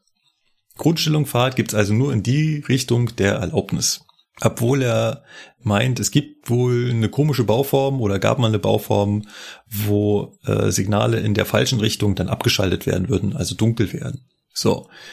Und dann schreibt er noch zur Verbreitung von Blocksignalen im Gegengleis. Er möchte da das Beispiel Saal, Saal, Saaleck, heißt das Saaleck? Das muss, das muss Saaleck äh, heißen, zwischen Saaleck und Saalfeld, also auf der VDE 8 äh, nennen. Die Strecke wurde in den 90er Jahren ähm, mit ESTW ausgestattet und durchrationalisiert. Damals hat man sehr viele Gleiswechselmöglichkeiten eingespart. Ja, klar, Weichen sind teuer. Dafür gibt es auf dem Gegengleis ebenso viele Blocksignale wie auf dem Regelgleis. Vermutlich war der Gedanke, wenn man wegen fehlendem Gleiswechsel bei Bauarbeiten oder Störungen schon sehr lange auf dem Gegengleis fahren muss, dann möchte man doch wenigstens eine sehr enge Zugfolge haben, um dann äh, nicht ganz so große Verspätung zu erzeugen. Finde ich echt spannend. Ja. Also ich mag ja so das Stellwerkstechnik und da hinter die Kulissen schauen. Ich sag ja, ich mache irgendwann noch Ach, heimlich absolut. eine Fahrdienstleiterausbildung bei Netz. So inkognito. da auch schon drüber nachgedacht. Ich meine, gut, ne, wenn man eh nur in eine Richtung fahren kann, dann macht es natürlich schon Sinn, dass man dann sagt, dann macht man quasi so ein bisschen ähm, das, was die Österreicher vor ihren Tunneln im Sommer immer machen, dieses, dieses Blockabfertigungsverfahren, ne? Ja. Also die bündelst irgendwo die Züge oder staust sie so ein bisschen und dann feuerst du da drei, vier hintereinander durch und dann kommen wieder drei aus der anderen Richtung. Wenn das dann halt durch die Blocksignale geht, ne? Das macht schon Sinn irgendwo. Genau, das geht aber halt nur, wenn du dann da diese Blocksignale hast. Wenn du dann auf dem Gegengleis einen riesigen Abschnitt hast von irgendwie, weiß ich nicht, 13, 14, 15 Kilometer. Ja, ja. Dann dauert jeder einzelne Zug natürlich ewig. Jo. Danke dir, dass du den abgenommen hast. Das hast du als Ausbilder echt super hingekriegt. Das ist wie mit den Wasserschalen.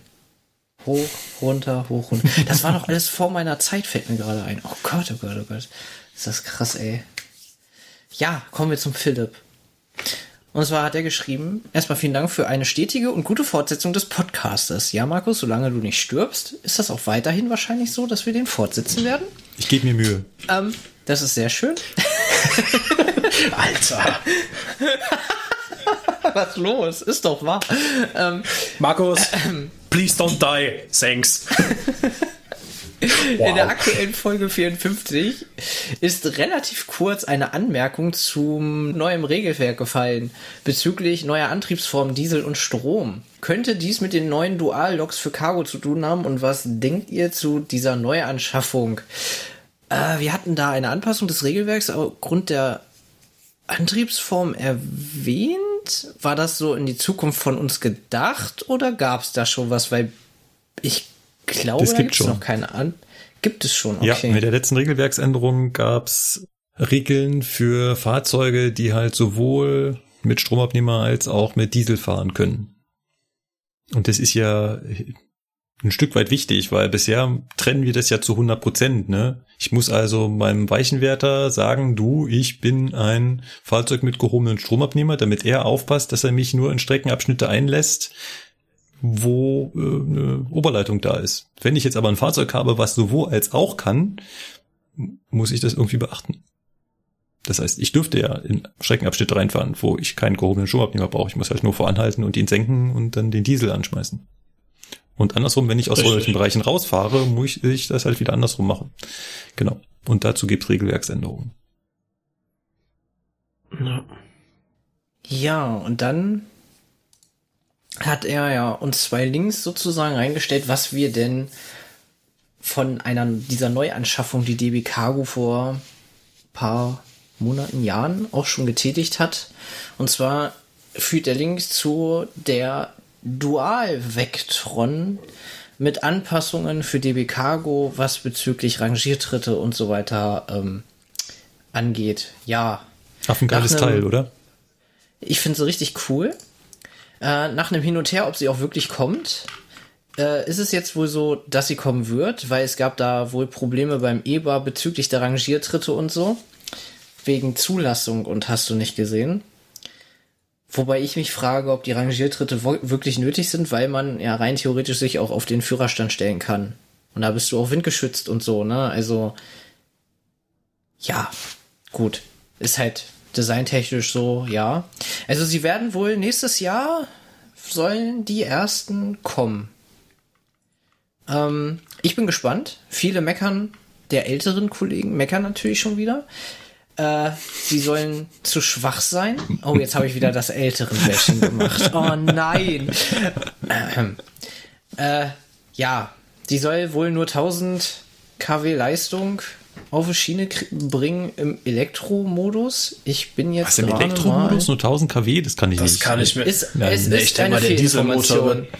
Ja. ja, es ist eine Fehlinformation. Also, damit wir das jetzt alles mal hier jetzt richtig stellen und auch die älteren Herrschaften, die gegen die Lok sind. Und zwar hat sie eine Traktionsleistung am Rad von maximal 2400 kW und im E-Betrieb und im Dieselbetrieb 2000 kW. Heißt im Umkehrschluss ist doppelt so stark wie eine V90 aktuell bei uns im Rangierdienst. Jetzt würde mich mal interessieren. Oder ungefähr so stark wie eine 218. Ja. Ah, okay. Da wusste ich jetzt die Daten nicht, was mich jetzt Die hat 2300 paar zerquetschte kW. Am Motor wohlgemerkt, ja. am Getriebe unten. Am, ich wollte gerade sagen, am Motor. Ach so, aber hier steht ja äh, Traktionsleistung am Rad. Ja, da bei einer E-Lok ist, ist es 1 zu 1 und bei einer dieselhydraulischen Lok geht halt Traktionsleistung im Hydraulikgetriebe verloren. Also laut Wikipedia hat beispielsweise die V90, die du ja gerade erwähnt hast, 800 kW installierte Leistung und eine Getriebeausgangsleistung von 640 kW. Ja. Also was dann aus dem großen Getriebe auf den Antriebsstrang unten rausgeht. Und diesen Verlust hast du halt bei einer dieselelektrischen Lok nicht. So, und damit wir jetzt mal ähm, die große Gravita, die Baureihe 265, hat eine Leistung in Kilowatt von 1800. Das heißt, die neue Dual Vectron ist stärker als eine große Gravita, die wir aktuell haben. Heißt also für mich jetzt so im Umkehrschluss, gefällt mir. Gut, also ich bin positiv eingestellt, hab da im Hintergrund ein bisschen was schon, äh, sage ich jetzt mal, am Laufen, könnte man sagen. Ähm, dazu irgendwann später mhm. mal mehr, ob das alles so funktioniert. Äh, ja. Also ich freue mich auf das Ding, muss ich ganz ehrlich sagen. 400 Stück habt ihr davon bestellt. 400. Ja. Korrekt. Holla die Weitweh. Da geht was. Die, die haben richtig auf die Kacke gehauen, ja. Und wir haben ja noch mehr bestellt. Und wir haben ja noch äh, 100 Toshiba-Loks bestellt gehabt. Die sollen ja demnächst dann irgendwann in Rostock gebaut werden. Da finde ich aber die Konfiguration scheiße, wenn die wirklich so ist, wie sie bestimmt ist. Und zwar soll sie, die, die neue Toshiba-Lok soll alles drei können. Diesel, Akku und Stromabnahme aus der Oberleitung. Krass. Ähm, aber die DB hat, Achtung, Leute, ist natürlich logisch, wie man es bestellt hat. Ne, weil die sitzen ja im Büro, die wissen natürlich, was sie tun. Diesel und Akku. Wie, haben den Rest bestellt. Ja, das ist doch schlau. Guck mal, dann kannst du mit dem Dieselmotor den Akku laden. Ist doch voll geil. Äh, okay. Checkst du was? So ist die, so ist die äh, aktuelle Lage bei der Bestellung für diese Lokomotive von der Bahn. Nein, Stromabnehmer Akku wäre ja zu schlau, ne? Ab, äh, soll ja eine Abdrücklok werden. Mit der Strom, mit einem Stromabnehmer abdrücken, bis kurz vor dem Berg, Stromabnehmer runter, Rest mit Akku. Nein, viel zu umweltfreundlich, Leute. Wir machen Akku und Diesel. Okay. Äh, ähm, übrigens, wenn ich sage, die DB bestellt 400 Vectrons, also 400 Loks, was glaubt ihr denn, was DB Cargo aktuell für Lokomotiven hat? Also wie viele insgesamt? Jetzt an uns gefragt? Ja. Also da ich gerade mal nachgeguckt habe, wie viel V90 es gibt, weiß ich nicht, oder mal gab, was wird Cargo haben? 2000? Was sagt der zweite Sebastian? Hm, bin gerade am Durchrechnen. Da haben wir 400. Wer Auslandsloks mitgezählt? Insgesamt im Bestand. No. Deutschland. Deutschland, ah, Rangierloks. Davon gab es nicht viele. Die noch. Haben wir überall. Wie viele Rangierbahnhöfe sind das? So, hm. Ja, jetzt so grob überschlagen wäre ich auch so bei 2000 bis 3000 Docs, ja. Oh, gar nicht schlecht. Es sind 2700. Hm. So. Und wenn wir gerade bei den Zahlen sind, frage ich mal, wie alt ist denn durchschnittlich eine Lok bei DB Cargo?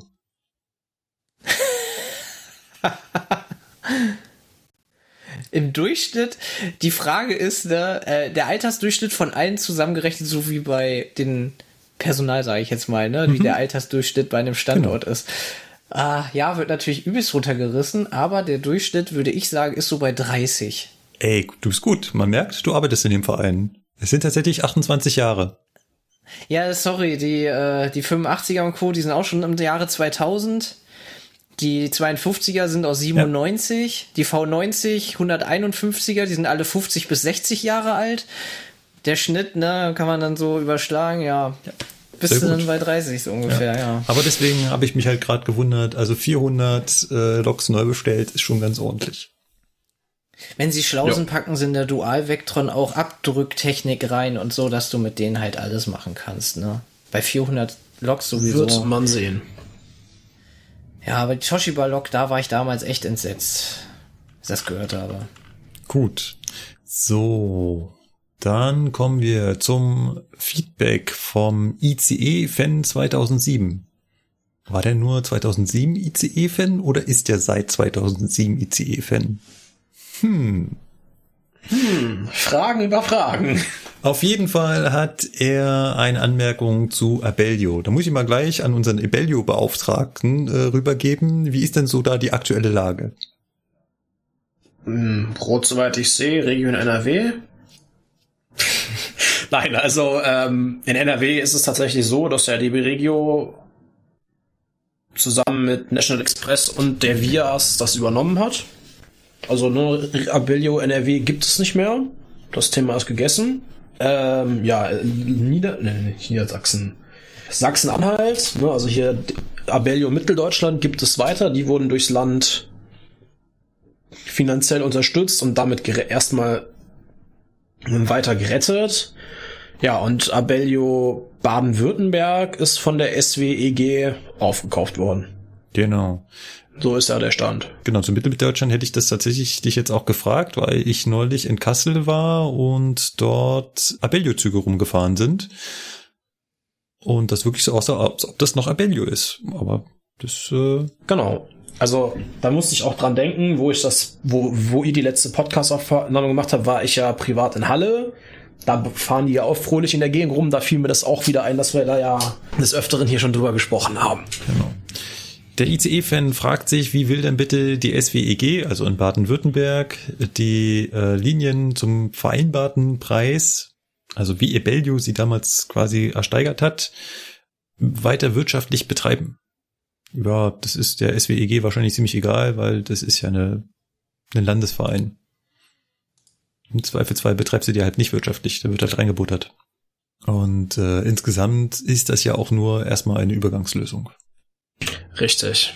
So, dann outet sich der ICE-Fan als äh, Fan des Berufslokführers. Er möchte gerne auch diesen Job übernehmen und hat deswegen ganz viele Fragen. Zum einen, wie lange fährt ein Zug am Stück bei DB Fernverkehr?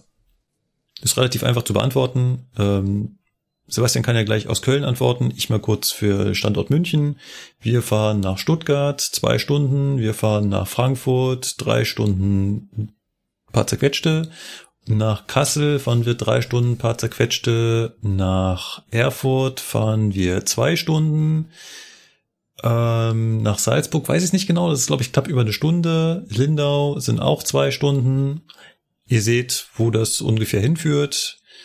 Das weiteste, was wir fahren, sind Hannover und Berlin und das sind dann etwas über vier Stunden.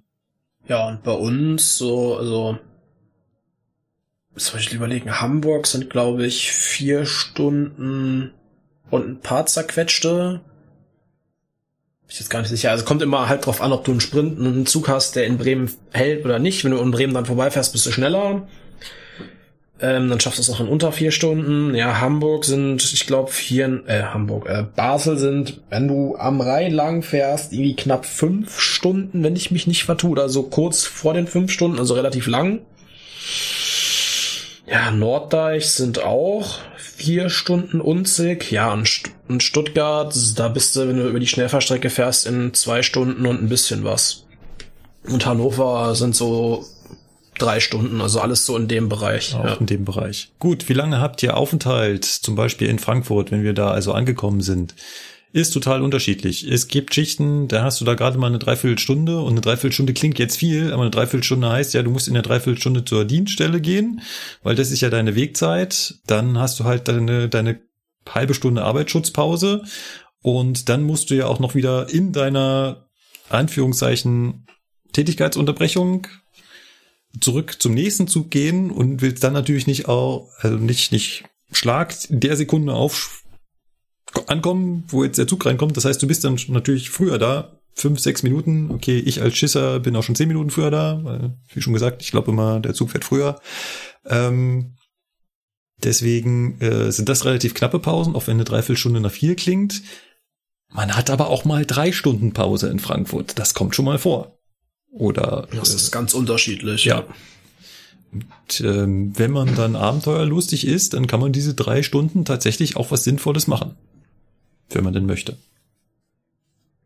Also, es gibt so Richtig. Erzählungen, dass Leute auch innerhalb ihrer Tätigkeitsunterbrechung dann ins Schwimmbad gehen. Ja, oder wie ich in meiner Diesellok-Ausbildung bei euch im Allgäu damals, sind wir nach Lindau gefahren, da hat's ja, ich glaube, in der Frühschicht fünf Stunden oder was war das? In der Frühschicht, ich glaube, fünf Stunden oder so. Ja. irgendwie so mehr, auf jeden Fall mehr als vier Stunden. Naja, wir haben dann halt am letzten Tag, wo wir da waren, vor der Prüfung, haben wir gesagt, so gut, ne, müssen wir noch was machen. Nee, Programm ist durch, ja, alles klar, dann fahren wir jetzt nach Bregenz und hoch auf den Fender. Oh, War eben. ja. genau. Geht also auch. Das ist dann schon in Österreich und Fender ist da ein ja relativ berühmter Der Hausberg, Berg wenn du so willst, mit, ja. Mit einer Seilbahn nach oben und äh, Lokalen und viel Tourismusverkehr. Wie viel Prozent Genau. ungefähr eurer Schichten sind Nacht-, Spät- oder Frühschichten? Unterschiedlich. So, da Das musst, kann man so pauschal gar nicht sagen. da musst du jetzt antworten, weil ich bin tatsächlich nie beim Fernverkehr Schichten gefahren. Ja, also nee, das ist tatsächlich, äh, das kannst du pauschal nicht so wirklich beantworten. Das hängt davon ab, was gibt's überhaupt für Dienste an deiner Dienststelle, ne? Wie viele in der jeweiligen Zeitlage, dann vielleicht auch, ne? Hat dein Disponent auch die Chance, persönliche Wünsche irgendwie einzubauen und zu berücksichtigen? Also ich hatte Monate, da hatte ich quasi 80% Spätschichten, ich hatte und irgendwie 20% Nachtdienst. Ich hatte aber auch Monate, die bestanden nur aus Frühdiensten. Also das ist wirklich nicht irgendwie festlegbar. Das würfelt sich monatlich neu, was es für Schichten gibt mitunter. Ja, es kann bunt gemischt sein. Es Ja. kann von allem was dabei sein. Das Genau. kann man, glaube ich, so pauschal eigentlich sagen. Je nach Disponent und wie man sich gibt, kann man das natürlich auch ein Stück weit versuchen zu beeinflussen. Es gibt aber andere Unternehmen, da geht das deutlich besser als bei DB Fernverkehr. Also, wenn wir Das zum Beispiel richtig. mal die S-Bahn nehmen, da hast du sehr viel Macht darüber.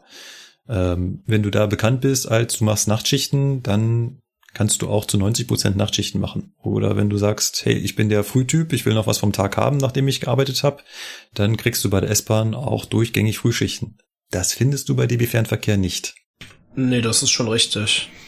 Das, also bei Regio ging das bei mir auch deutlich besser. Ne, da war das halt auch so, der Dispo hat gefragt, so, was fährst du am liebsten? Ich So, ja, spät, Nächte, noch lieber spät als Nächte. ne? Und ich habe halt ein Jahr lang nur Spätdienste gefahren. Ja. Weil mein Disponent irgendwie der Meinung war, ich würde keine Frühdienste machen, was ich nie gesagt habe, aber ich habe mich auch nicht beschwert. Ja. Ja.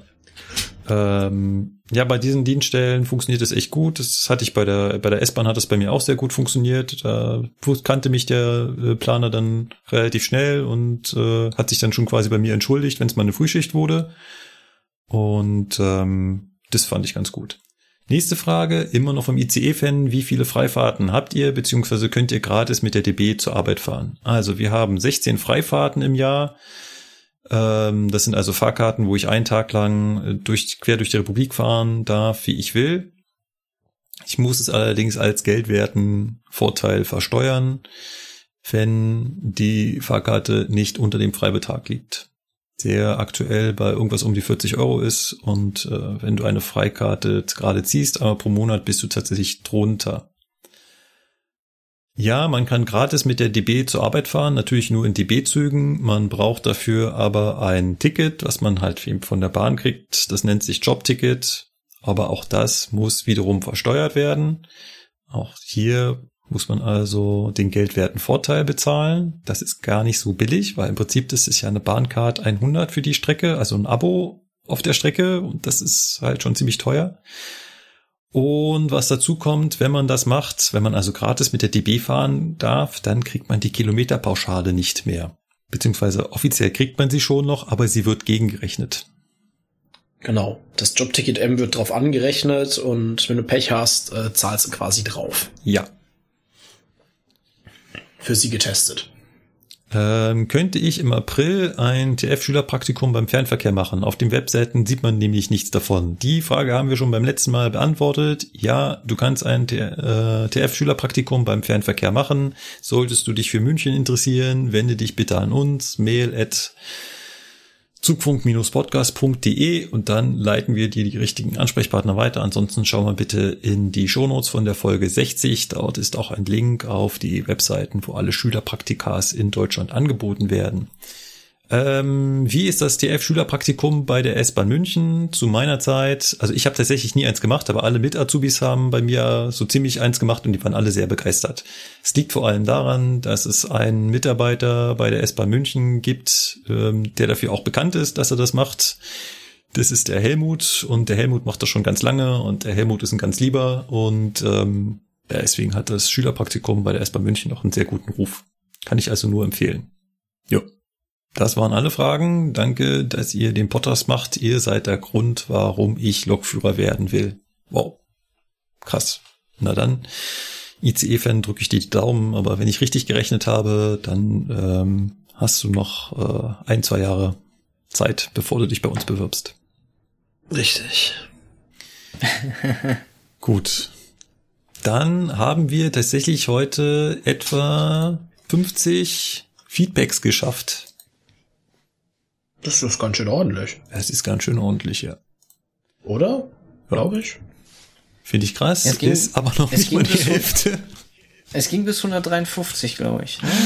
Oh nee, bis 163 ist schon, was? Ja, schon bis 163. Ach so, du hast die letzten jetzt hinzugefügt. Ja, ja ich habe die letzten schon Folge. hinzugefügt Ah, okay, okay, ja, okay. Ja.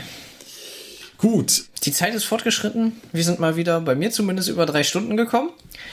Ich hoffe, das hat euch sehr gefreut also den Zuhörern. Ähm, aber ich denke mal, uns hat es auch Spaß gemacht, würde ich sagen. Oder nicht? Doch, ich fand Was das eigentlich ihr? ganz cool. Es war eine entspannte Folge, man musste sich auf nichts vorbereiten, man konnte sich einfach gechillt an dem Feedback entlanghangeln. Das äh, können wir auch gerne mal öfter ja. machen. Ger ja, gerne. Das würde ich sagen, weil wir mit dem Feedback ähm, mal fertig werden müssen. Weil ähm, ich war ja gestern beim Essen und da meint ein Kumpel zu mir, ey, ich höre euch gerne beim Lernen und so weiter und so fort, aber es lohnt sich ja keine Kommentare zu schreiben, weil ich ja dann eh erst in einem Jahr dann dran bin bei der tausendsten Folge.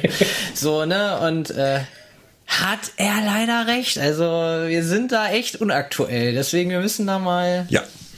Nichtsdestotrotz, wenn ihr es versuchen wollt, dann schreibt uns an mail at zugfunk-podcast.de eine E-Mail. Noch besser ist aber, wenn ihr im Blog kommentiert erhöht tatsächlich auch die Wahrscheinlichkeit, vorgelesen zu werden.